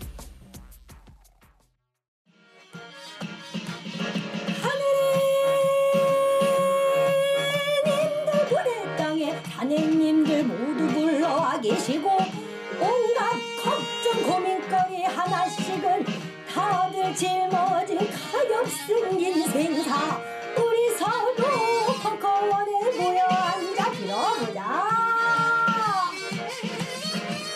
아 요즘 무엇들 때문인지 나라에 한숨만 가득한데요 우리 상큼발랄한 타니모션이 출동해서 고민거리 들어드리고 걱정도 날려드리고 좋은 일만 생기라고 같이 빌어봅시다 가보년 3월 15일 토요일에 벙커원으로 모여주세요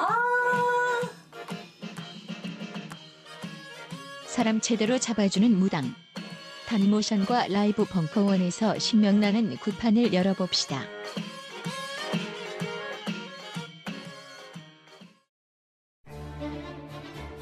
정윤수의 앵콜 특강. 우리도 클래식쯤은 듣고 산다. 연인과 카페에 들어가는데 모르는 음. 악이쫙 흐릅니다. 그럴 때 아무 곡이라도 얘기하면 됩니다. 저 브람스 4번인가? 끝나거나 아니면 박수 칠 수 있는 타임이 있는데 언제 쳐, 쳐야 되는지 이렇게 좀 알려줄 수 있는 박수는요 안 치는 게 최고입니다. 당신의 교양 수준을 뻥튀기 해줄 지식의 발기술사 정윤수. 지금 바로 벙커원 홈페이지에서 확인해 보세요.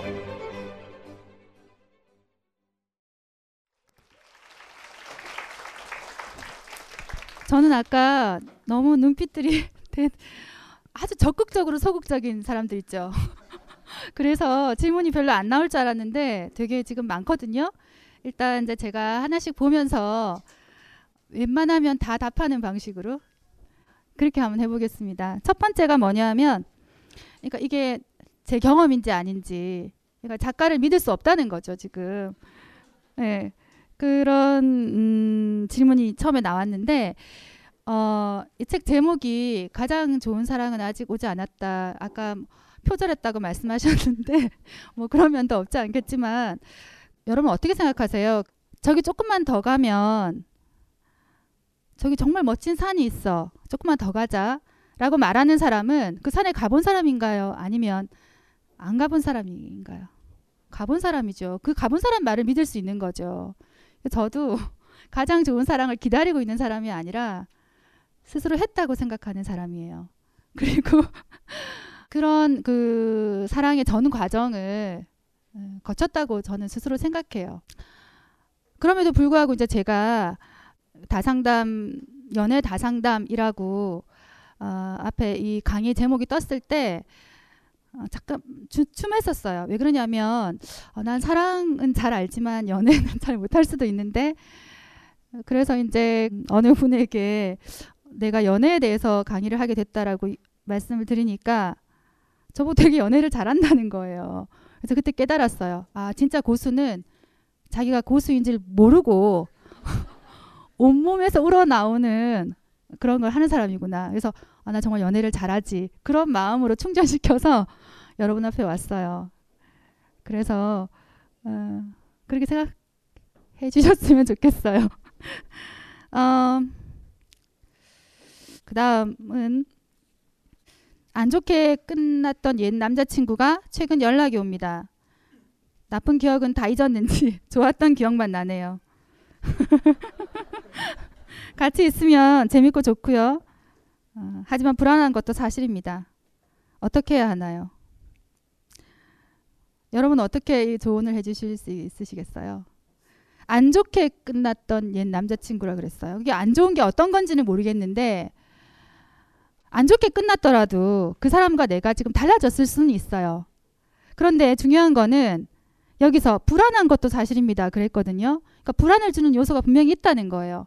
그럼 일단은 한번 생각해 봐야 돼요.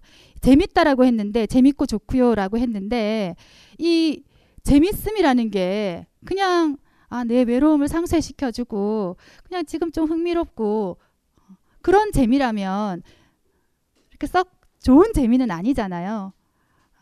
그래서 어쨌든 나한테 불안을 주고 있고 그렇다면 다시 한번 생각해 볼 필요가 있지 않은가. 그리고 이제 별표에서 익명 요구 이렇게 돼 있어요. 이게 아마 이분의 진짜 어떤 중요한 측면인 것 같아요. 예, 뭔가 어, 숨기고 싶은 거죠. 그래서 제가 만약에 제 동생이라면 그만둬라 이렇게 얘기하겠어요. 지금 여기서는 이제 제가 잘 모르는 상황이니까 딱 단언을 할 수는 없겠지만 이분은 질문이 두 개 있는데 질문 1, 2 해놓고 근데 직접 말로 질문하고 싶대요.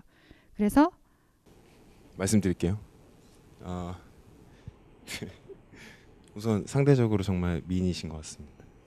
그리고 그 질문이 두 가지가 있는데요. 그렇게 진지한 건 아니었어요. 근데 저한테는 진지한 건데 아 강연하시 하셨던 것 중에 저한테 그 질문이 생긴 것들 두 가지거든요. 첫 번째는 저는 제가 작아지는 대상만 사랑스러워요. 그러니까 어, 하루에도 출퇴근하면서 지하철에서 외모만 봤을 때 세 명 이상의 여성에게 반하거든요. 근데 그런 반할 만한 외모를 갖고 있는 이성이 있으면 정말 제가 작아져요. 이미지도 좋고 뭐 아 뭐라 그럴까요? 뭔가 아우라가 멋있는 확 남자 나와요? 보시면 어, 아 멋있구나. 저는 안 그래요. 아 네.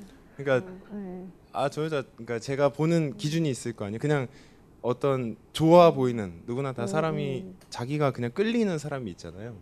잘 외모든 성격. 보신 적도 있으세요? 그죠 많이 걸어본 적도 있죠. 그래요? 예. 아. 근데 뭐 성공한 적은 없습니다. 음. 근데 근데 아 그런 대상한테만 사랑을 느끼는 것 같아요. 근데 사랑이 어떤 건지 잘 모르겠지만 음. 어쨌든 그런 사람만 사랑스러워요. 아까 걷는 게 그냥 사랑한다 했잖아요. 음. 그러니까 저도 그냥 그게 사랑스러워요. 그게 가장 저희 고민 중에 하나고요. 이거 어떻게 해야 되지 그러면? 그 자 그러면 그거부터 한번 해결을 한번 해볼까요? 조금만 더 얘기하자면 네. 그 그런 대상이 아닌 사람하고만 연애를 해왔어요. 아, 그러니까 어, 제가 작아지- 작아지면 네. 자연스러운 관계가 안 되잖아요. 네. 그래서 내가 그렇지 않을 때 상대방도 나를 마음에 들어하고 그래서 그 사랑이 마음에 안 들었네요. 그러니까 결국은 불만족스러웠어요. 그쵸 그죠? 돌아보니까 네? 돌이켜 보니까 돌이켜 보니까 난 돌아버릴 것 같다 이러는 줄 알았어요. 아. 돌이켜 보니까 그런 것 같다. 근데 처음에도 그러면은 그녀에게 뭔가 내가 작아진다는 느낌을 전혀 받지 못했던 거예요. 사랑 연애를 실제로 했던 사람들한테요? 네, 처음부터도. 아, 제가 반할 만한 사람한테 느꼈던 만큼은 아, 안 작아졌던 아, 것 같아요. 아, 어쨌든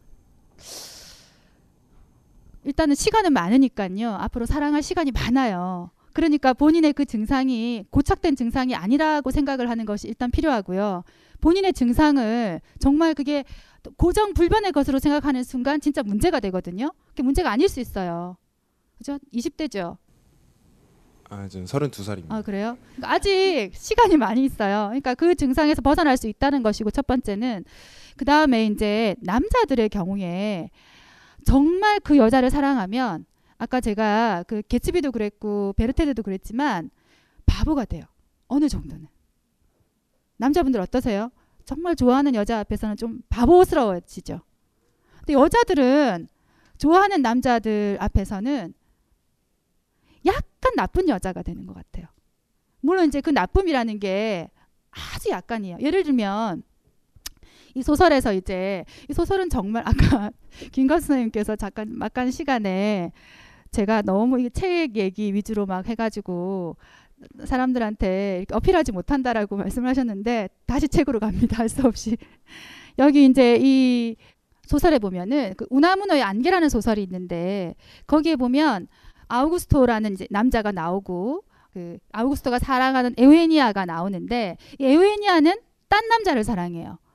근데 이 남자하고 둘이 싸워요. 그 싸우는데 싸웠을 때 남자가 왜 그렇잖아요. 싸우고 나면 남자들이 어, 왜 그래 막 이러면서 여자를 위로하려고 하잖아요. 다정하게.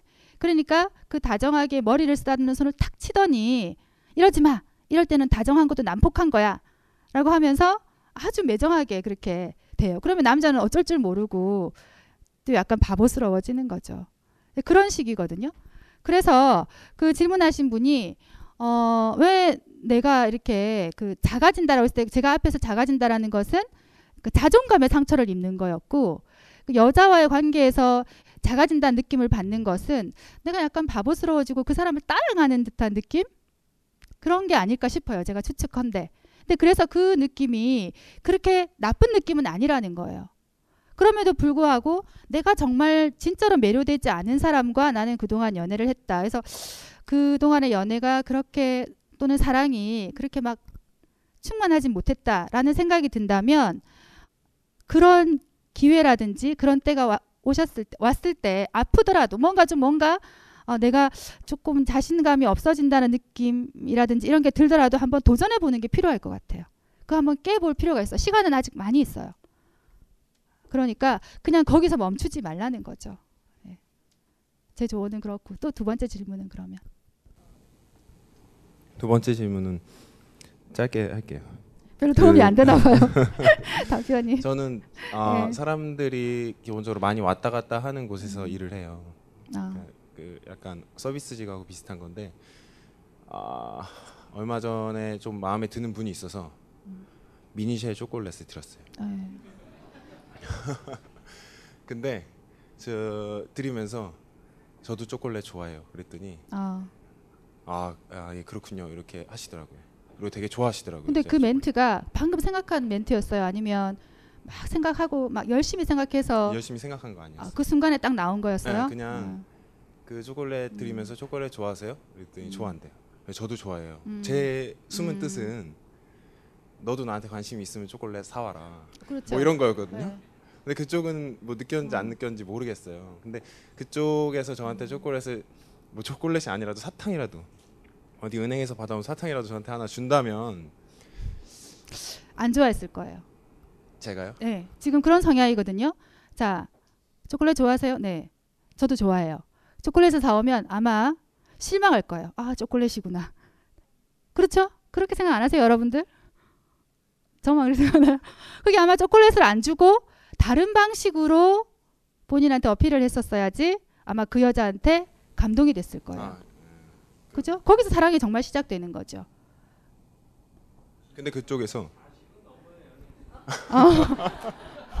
근데 아예 저 적, 적극적이지 않진 않아요. 근데 적극적인데 네. 그쪽에서 아 이제 저한테 어떤 어, 그 반응이 안 왔어요. 그럼 제가 저 제가 한 걸음 더 나가는 건 그거라고 생각하거든요. 이름을 물어보고 전화번호를 물어보는 거? 당황스럽죠, 그러면. 아 그럼 네, 기다려야 될까요? 글쎄요, 저는 뭐라 그럴까요? 그럴 수도 있을 것 같아요. 그러니까 그 저, 아까 제가 그랬잖아요. 그게 갑자기 나오는 말이냐 아니면 막 생각했던 거냐. 그러니까 갑자기 나오는 그게 중요하거든요. 그러니까 그게 그 직관과 직감이라는 게 사랑에 있어서 되게 중요한데 그 직감과 직관은 본인의 에너지와 외부의 에너지가 결합해서 나오는 어떤 순수한 어떤 거거든요. 그게 되게 필요한데 지금 이제 대부분이 생각했을 때 아마 이런 거예요.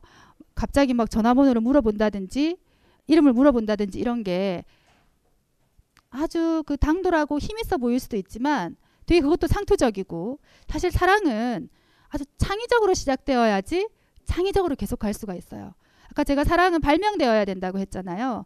그러니까 좀 더 내가 사랑을 잘하고 싶으면 내가 창의적이 될 필요가 있어요. 그또 다른 방식이 있을 수 있다는 거죠. 그러니까 사랑이 아주 작은 메타포로부터 시작될 수도 있거든요. 그러니까 뭔가 신비스럽고 뭔가 독특하고 그래야 머리에 남겠죠. 지나가던 남자가 야, 전화번호 어떻게 돼요? 머리에 남을까요? 남지 않아요. 그러니까 뭔가 나만의 포즈가 있어야 되겠죠. 그런 것들을 한번 지금 저 잘했다고 박수 치시는 거죠? 정말요? 감사합니다. 이게 필요하실 것 같아요. 네. 네. 아, 그 다음 질문 제가 볼까요, 그러면?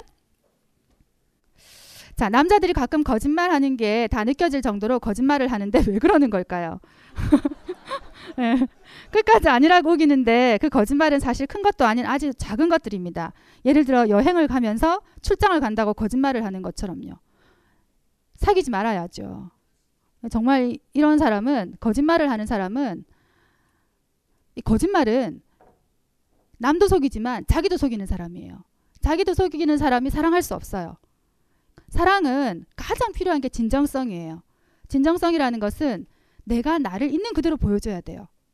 그렇기 때문에 일단 거짓말을 하는 사람은 사랑의 자질이 부족한 사람이 아닌가 아, 라는 생각이 들어요. 자, 그 다음.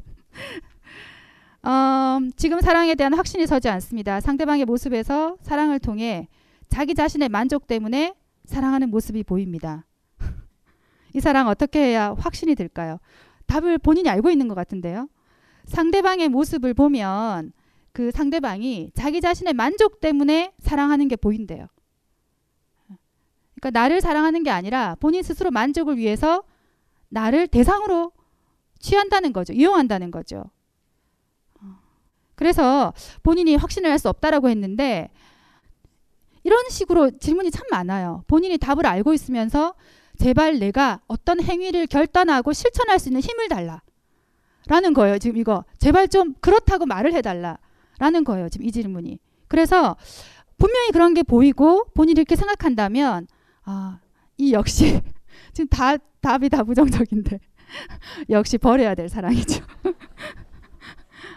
제가 되게 사랑에 대한 그 어떤 그 수, 어, 뭐라 그러죠? 임계치? 어떤 사랑에 대한 선이 되게 높아요, 사실. 그래서 웬만한 거 다 사랑 아니라고 하거든요. 그런 걸 좀 양해해 주시고 어, 들어주셨으면 좋겠어요. 이게 사랑인가라는 물음표가 생겼을 때 관계를 지속하려면 어떻게 해야 할까요? 이런 경우는 이제 조금 다른데 음, 사랑일까 아닐까 그냥 질문하는 게 아니라 사랑인가라는 물음표가 생겼는데 이 관계를 지속하고 싶다는 것도 있어요.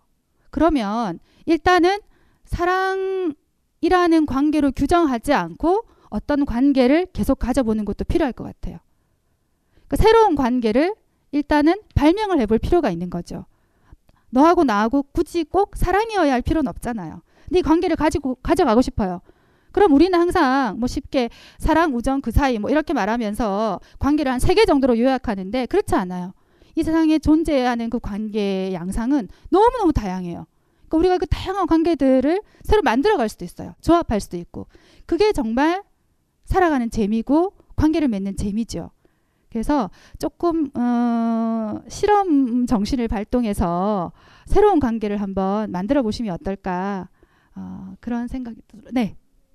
네, 저는 만약에 제가 사랑이라고 안, 생각을 하지 않고 새로운 관계를 이렇게 음. 어, 만들어내려고 하는데 그 상대방은 사랑이라고 생각을 하고 있었어요. 그러면 맞지 않는 거잖아요. 나중에 그 상대방이 그 사실을 알았을 때 되게 배신감을 느낄 그 얘기를 하세요.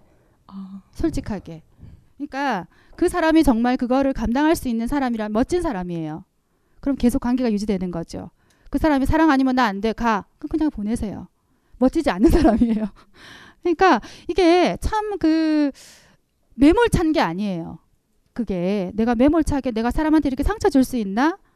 어, 라고 생각할 수도 있고 그래서 뭔가 배려한다는 입장으로 뭔가 숨길 수도 있는데 그러면 한계를 숨기기 시작하면 관계는 계속 왜곡돼요.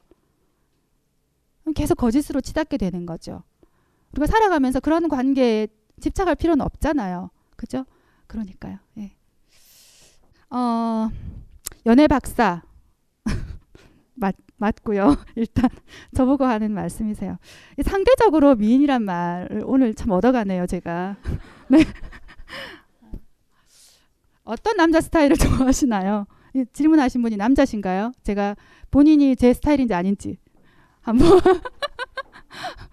어, 일단 제가 조금 더 얘기를 나눠보고 답을 해드려야 되겠어요. 어떤 남자 스타일을 좋아하시나요?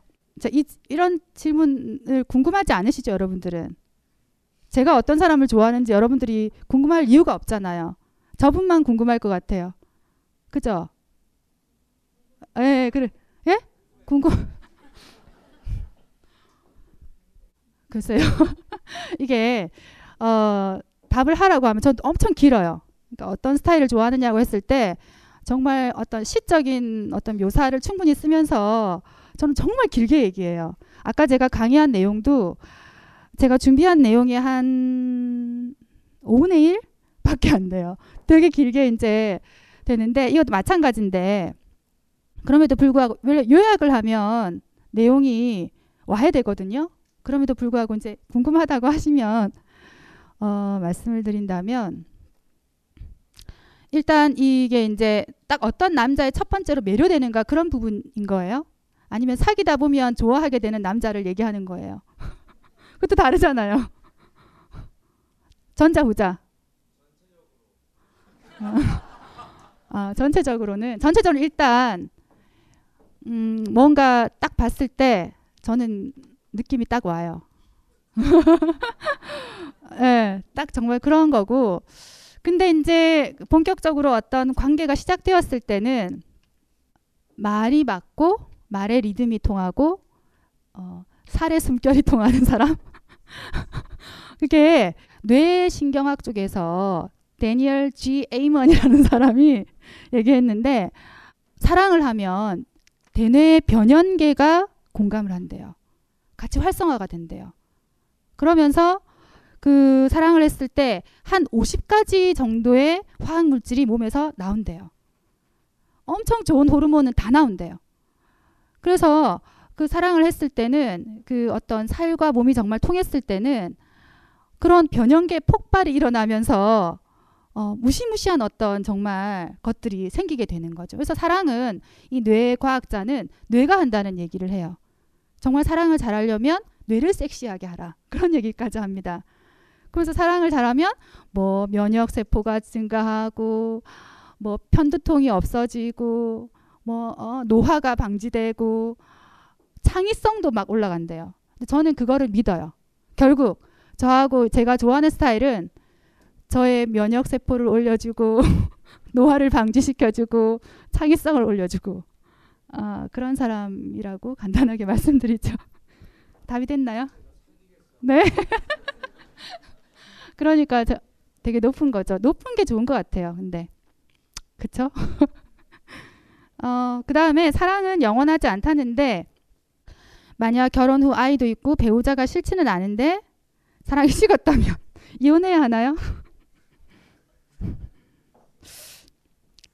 아, 사실 이혼을 해야 하나 말아야 하나는 중요한 질문은 아닌 것 같아요. 결혼 안 하셨죠? 네. 결혼을 해서 오래 살아본 사람은 이혼을 할까 말까 자체는 별로 안 중요해요. 사실 사랑의 문제와 저는 결혼의 문제는 참 멀리 떨어진 문제라는 생각을 간혹 하거든요. 그러니까 사랑이라는 문제, 결혼이라는 변수가 들어오게 되면 되게 이렇게 문제가 그 문제의 어떤 본질을 놓치게 돼요. 이런 얘기를 해요. 이제 프로이드가 어떤 얘기를 하냐면 사랑의 전제 조건은 뭐냐? 바람을 피울 수 있다는 가능성이다. 그리고 유흥도 비슷한 얘기를 하는데 결혼 생활을 유지시키는 것은 제2의 결혼이다. 그 바람이라는 거죠. 결혼에 대해서 많은 사람들이 별로 좋지 못한 얘기를 해요. 그러니까 사랑이라는 건 열정이잖아요.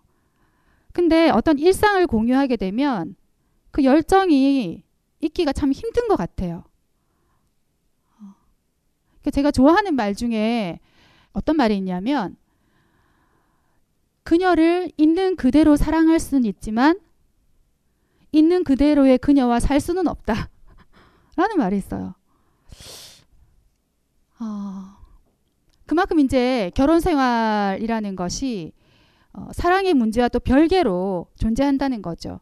그래서 제가 이제 이 책에도 잠깐 소개를 했는데 니체가 이제 작은 결혼을 하라고 얘기했거든요. 우리는 막 결혼하면 정말 모든 뭐 일가 친척 다 이렇게 모여서 뭐 하나의 정말 아주 큰 이벤트를 벌리잖아요. 근데 별로 그게 무의미하잖아요. 근데 이제 니체가 결혼이라는 것은 정말 두 사람이 몇십 년 동안 살 일인데 너무 쉽게 결정한다. 그러니까 작은 결혼을 해보고 이 사람과 평생 말을 할 수 있을 것인가, 대화할 수 있을 것인가를 생각해보고 결혼을 결정해라. 라는 얘기를 해요. 어, 저는 이 소설을 읽으면서 그 소설을 읽는 것 중에 하나, 그 안나 까레니나를 읽으면서 그 레빈의 레빈과 키티 부부가 나오거든요. 거기에서 가장 인상적인 부분이 뭐였냐면 두 사람이 싸웠어요. 싸웠는데 새벽 3시까지 이야기하고 화해하고 잠들었다. 이런 부분이 나오는데 너무 그 부분이 감동적인 거예요. 싸웠는데 3시까지 어떻게 얘기를 했을까? 대화가 된다는 거죠. 결국은 그 레빈과 그 키티 부부는 좋은 결혼 생활을 하는 거죠. 그러니까 그 결혼 생활은 사랑과 또 다른 차원이라는 거예요. 어, 그래서 저는 이 질문을 좀 바꿔보라고 말씀드리고 싶어요. 이런 게 아니라 자기가 정말 그 사람을 사랑해서 같이 살 수 있다라는 생각으로 결혼을 했다면 계속 살 수 있는 방안을 모색해야 되겠죠. 사랑에 대한 문제는 또 다른 질문으로 남겨둬야 될 것 같아요. 이 질문, 이 자체로만 질문을 하게 되면 어, 좋지 못한 어떤 판단을 하고 결론을 내릴 수도 있을 것 같아요. 자, 조금 모호한 답이지만 어, 질문을 한번 바꿔보자라는 쪽으로 제가 답변을 드립니다. 그 다음에 과거로서의 사랑이 없습니다. 연애를 하고 누군가와 함께 할 때 사랑하고 있다는 확실한 느낌이 있습니다. 그러나 이별하고 시간이 지났을 때 그 사람을 정말로 사랑했었다는 느낌이 없습니다. 그래서 저에겐 첫사랑조차 없습니다. 참된 사랑을 안 해서 그런 것인지 과거의 감정에 대해 무감각한 건지 잘 모르겠습니다. 두 번째 질문도 같이 한번 볼게요. 제가 사랑을 할 때 그 사람이 어떤지 정말로 잘 알아서 사랑한다기보단 그 사람을 사랑한다고 말하고 생각해서 결국 사랑하게 되는 경우가 있습니다. 이런 사랑은 진짜 사랑이 아닌가요? 여러분 사랑을 하면 그 사람을 알게 된다고 생각하죠. 그래서 그 사람에 대해서 알고 싶은 게 하나씩 하나씩 없어진다고 생각하죠. 근데 정말 사랑하면 그 사람에 대해 알아가면 알아갈수록 궁금해지는 게 더 많아요. 다 안다고 생각하기 때문에 우리가 그 사람을 알려고 하지 않고 그 사람에게서 결국 매력이 없어서가 아니라 우리가 매력을 보지 못하기 때문에 사랑이 식는 거예요. 그러니까 결국 그 사랑은 연인이 그 상대에 대한 아주 지독한 탐험가여야 가능한 것 같아요. 그리고 아까 소크라테스 얘기를 제가 했지만 그 사랑을 하게 되면 자꾸 자기 갱신이 일어나요. 그러면서 사랑의 갱신도 일어나죠. 근데 그런 사랑을 하게 되면 헤어졌다고 하면 절대 잊히지 않아요. 그 프로이드가 사랑을 하고 나서 이별을 했을 때 애도의 과정을 거쳐서 잊어야 건강하다라고 얘기했는데 그거는 초기 프로이드 논문에서 그랬어요. 프로이드가 나이 들었을 때는 절대 못 잊는다 그랬어요. 오히려 자아는 이별하지 못한 그 상실감의 침전물이다라는 얘기까지 했어요. 거대한 거죠. 그렇게 되면. 그러니까 결국 모든 우리의 자아들은 다 우울증적인 자아라는 거예요. 못 잊는다는 거예요. 그래서 저는 어, 물론 정말 애도를 잘해서 사람을 잘 떠나보낸 경우도 있겠지만 그렇다 손 치더라도 그 사랑은 자기의 그 의미 있는 거죠. 못 있습니다. 그래서 이 질문하신 분은 아마 그런 아주 그 지독한 사랑의 체험은 없으신 것 같아요. 그래서 본인이 무감각해서라기보다는 그런 사랑의 어떤 체험이 없었기 때문에 사랑하고 연애를 할 때는 그냥 뭐 좋았지만 지나고 나면 결론 남는 게 없는 그런 게 아닐까 싶은 생각이 들고요. 두 번째 이제 질문에 대해서도 역시 같은 맥락인데 잘 알아서 사랑한다기보단 그 사람을 사랑한다고 말하고 생각해서 사랑하게 되는 경우 이런 것도 결국 자기 암시에 의한 거잖아요. 그러니까 자기 암시에 의한 것은 진짜가 아닐 수 있다는 거죠. 그냥 뭐 내가 뭐 솔로로서 이렇게 있는 것보다 그냥 상대방을 내가 뭐 좋아한다라고 일단 암시해 놓고 이렇게 시작하게 되면 어, 그 정말 그 사람에게 대해서 궁금해하는 게 아니잖아요. 그래서 역시 조금 더 치열하게 사랑을 하시고 사실 그 사랑을 하게 되면 되게 아프잖아요. 힘들어요. 막 너무 사랑하게 되면 당연히 힘들죠. 근데 그 힘든 것이 그 아픈 것이 우리에게 내려진 축복이 아닐까요? 그죠? 그 아파할 수 있다는 것이 얼마나 아름답고 숭고한 거예요. 어, 그래서 많이 아파하시기를 바래요. 지독하게 사랑을 하시기 바랍니다. 그 다음에 작가님이 밀당을 하는 것이 좋지 않다고 하셨는데 그러면 상대방이 쉽사리 질리지 않을까요? 특히 상대방이 남자일 때. 그렇지 않고요. 주체가 되면 여러분들 본인이 그렇게 단순하다고 생각하세요? 명백하세요? 그렇지 않죠. 우리는 정말 다양한 여러 가지의 자아를 가지고 있어요. 근데 그 사랑에 충실하게 되면 그 여러 자아들이 막 출몰해요. 당연히 다양한 매력을 발산할 수밖에 없는 거죠. 주체일 때. 그래서 밀당을 안 해도 자기의 모습을 자기 욕망에 충실하면 정말 다양하게 보여줄 수 있어요. 오히려 밀당을 할 때보다 훨씬 더 더. 그래서 그런 거 두려워하지 말으셨으면 좋겠어요.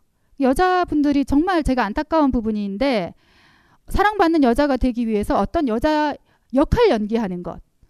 어, 그 되게 위험해요. 하, 하지 마세요. 정말 좋은 사랑이 못 가요, 그거는. 그러니까 자기를 있는 그대로 드러내고 자기 욕망을 표현하고 근데 참 문제는 우리가 너무 사회화가 잘 된 나머지 좋은 연인 연기하기 그런 사회화가 너무 잘 되어서 자기 욕망을 참 드러내는 능력이 없는 경우가 있는데 따라서 그 사회화에서 일단 벗어나야 돼요. 그러기 위해서 책을 읽어야 됩니다. 고전을 많이 읽으세요. 음, 그런 식으로 이제 생각하시면 좋을 것 같고요. 그 다음에 두 명 이상의 여성과 연애를 하면 더없이 만족스러운 관계를 지속할 수 있습니다. 음. 하지만 상대 여성들은 음, 복수의 관계를 원치 않아 하죠. 저의 정책을 알 정체군요. 난 정책인 줄 알았어. 정체를 알게 된 순간 관계는 끝나버립니다. 어, 이 패턴의 무한 반복 재생. 상대 여성들에게도 저의 여기는 정책인 것 같은데 정말 정책 정책이죠 질문하신 분. 어 정책 맞죠? 정책을 전파하고 싶습니다.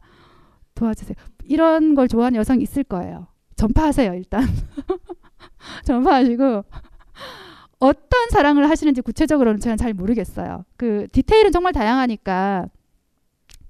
근데 그 사람에 따라서 저는 그렇지 않아서 저는 정말 식물적이라서 잘 모르는데 정말 성애적 에너지가 충만한 사람들이 분명히 있는 것 같아요. 인상이 조금 그래 보이세요.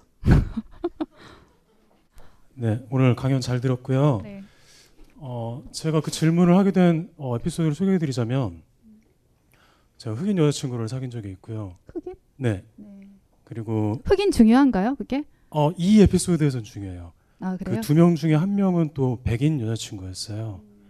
근데 흑인 여자친구를 만날 때 백인 여자친구의 그 살결이 더 생각이 나고 어, 백인 여자친구랑 있을 때는 또 흑인 여자친구가 더 보고 싶고 그러면서 그 셋의 그러니까 두, 두 사람은 저에 대해서 모르지만 제 마음속에 그 두 사람이 하나가 돼요.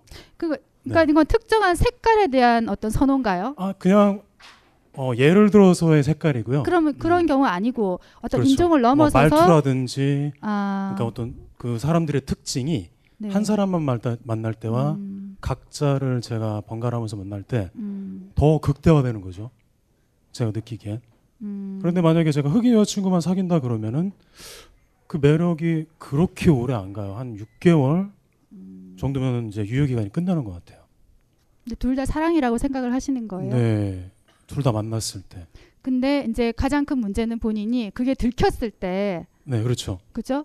네. 그러면 답은 간단해요. 그게 들켜서 뭔가 모든 게 그냥 안 된다는 거잖아요. 네, 들키기 전에 말을 하세요. 들키기 전에 네. 일단 자기의 그런 걸 그냥 본인을 충실하게 설명하세요. 그러니까 제 말은 나는 단순히 말하면 안 되고 나는 그냥 두 사람을 동시에 사랑할 때 좋더라. 그렇게 하자. 이건 안 되죠. 그 자기의 분명히 마음이 자기도 본인도 잘 모를 거예요. 어쩌면 그, 그 마음을 한번 스스로 한 분석을 해보세요. 해보시고 그 어떤 분석된 마음을 상대에게 충분히 전달을 하는 거죠. 그리고 그 사람이 그런 지금 질문한 사람의 그런 어떤 그 사랑의 어떤 유희 어, 그런 것을 함께 할 그 역량이 되거나 취향이 되는 사람은 아마 그게 가능할 거예요. 아주 오랜 시간 지속될 수도 있으리라는 생각이 들어요. 저도 나름대로 좀 급진적이지 않나요? 그래서 그런 사람 만나기가 너무 힘들어서 이런 질문을 드렸던 것 같아요. 그러니까요. 소수라서. 그 힘든 걸 해야 되잖아요. 네, 맞아요. 네, 그렇죠. 그리고 여기 제가 이렇게 설명한 것에 의해서 아마 마음속으로 손드는 분도 계실 거예요. 그러니까 너무 거기에 대해서 아, 안 돼, 이건 안 될 거야라고 생각하지 마시고 어, 본인의 길을 찾으시기 바랍니다. 8년을 사랑하고 결혼한 남자와 헤어진 후 저의 아픔을 함께하려 노력하는 남자를 만났습니다. 그의 진심을 느끼고 저 또한 좋은 마음을 가지고 있지만 인간적인 호감과 동정심, 편안함 이상으로 나아가지 않습니다. 물론 그 와중에 저는 너무 나쁘게도 몇몇의 남자를 만났지만 제 자아를 이제 편안히 놔둘 수 있는 이 시간을 놓치고 싶지 않습니다. 전 아직 사랑에 빠지지 않았겠죠? 일단 그 8년간 사랑한 그 어, 결혼하고 결혼한 남자와 헤어졌다라는 건 이혼을 했다는 음, 말인 것 같죠? 8년을 사랑하고 결혼한 남자와 헤어진 후 그죠? 그 말인 것 같아요.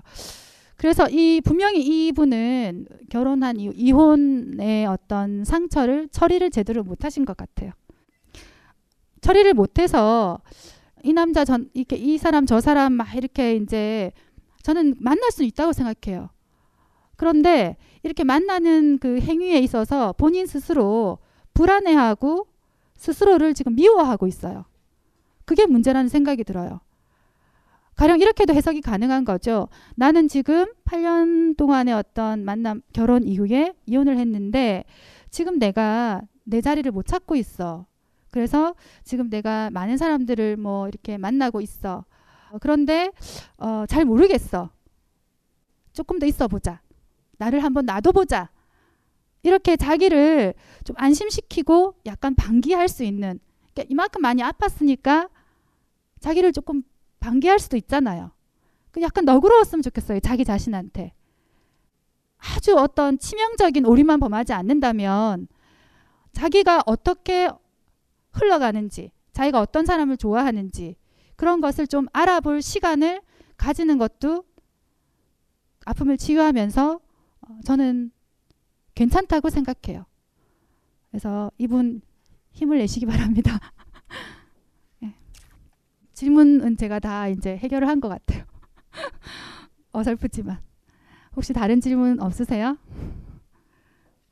좀 자신감이 없어서 그러니까 약- 좀 제가 한 뭐 직업이라든가 어떤 그런 현실적인 문제 때문에 좀 좋아하는 사람 만나도 좀, 좀 위축되고 좀 그런 게 있거든요. 그래서 그래도 솔직하게 이렇게 고백은 하는데 계속 차이는 경우가 많아서 연애를 그래서 제대로 못 해봤어요. 그래서 그런 자신감이 부족하고 그런 거에서 어떻게 해야 될지 아직 잘 모르겠어서 그런 내용. 저한테 메일을 보내실 때 전화번호도 쓰셨고 어, 아이디도 쓰셨, 쓰셨어요. 아이디가 아마 바이포였는데 이걸 바이포로 읽어야 합니다라고까지 쓰셨어요. 성품이 엄청 성실한 분이세요. 되게 조심스러워요. 사랑하기 되게 어려워요. 그래서 일단 그런 부분을 좀 자기를 자유롭게 놔두세요. 되게 억압이 심한 분이세요. 어, 그래서 일단은 어, 자신감 문제를 먼저 말씀하셨는데 그보다도 그 자신감조차도 자신을 너무 억압해서 생기는 거거든요. 오늘 이 자리에 그래도 오셨고 이 자리에 앉으셨고 제가 어, 강의를 하면서 저는 얼굴을 좀 보는 편인데 되게 얼굴도 맑고 좋으셨어요. 그래서 어, 충분히 본인이 매력을 만, 이렇게 안에 있는 걸 개발할 수 있으니까 어, 그 억압을 좀 푸시고 자기 내면이 드러나도록 하는 것이 필요할 것 같고요. 그리고 무엇보다 자신감 말씀하셨는데 그 자신감이 특정 부분에 조금 있더라고요. 제가 봤을 때. 그러면 일단 자기가 원하는 개인적인 꿈이 분명히 있으신 것 같은데 그 꿈을 일단 이루려고 노력하셔야 돼요. 그 과정이 중요해요. 예를 들면 내가 뭘 하고 싶은데 그게 아직 내가 안 됐어요. 그래서 상대방이 나한테 무슨 일 하세요? 라고 했을 때 자신있게 얘기를 못 하는 거예요. 근데 그 자신있게 왜 얘기를 못 해요? 난 이 일을 하고 싶은데 지금 아주 열심히 일하고 있어요. 라고 얘기하면 되잖아요. 그래서 본인이 먼저 자기 자신의 꿈을 먼저 이루기 위한 노력을 아주 많이 하셔서 스스로가 스스로를 만족스럽게 바라볼 수 있는 그런 어떤 그 상황에 이르시기를 바래요. 그러면서 억압을 좀 해제하시고 그러면 좋은 사랑을 하실 수 있으실 것 같아요. 네, 아쉽지만 일단은 마치기로 하고요. 제가 처음에 연대감을 느낀다고 했는데 그건 정말 사실이고요.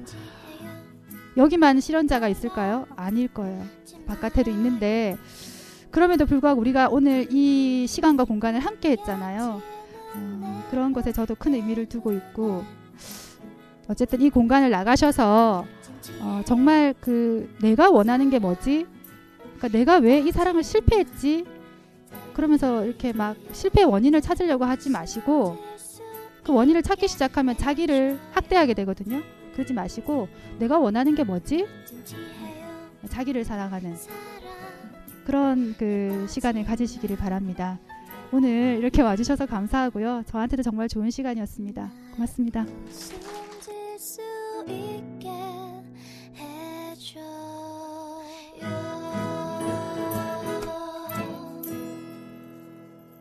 벙커원, 벙커원, 벙커원 라디오.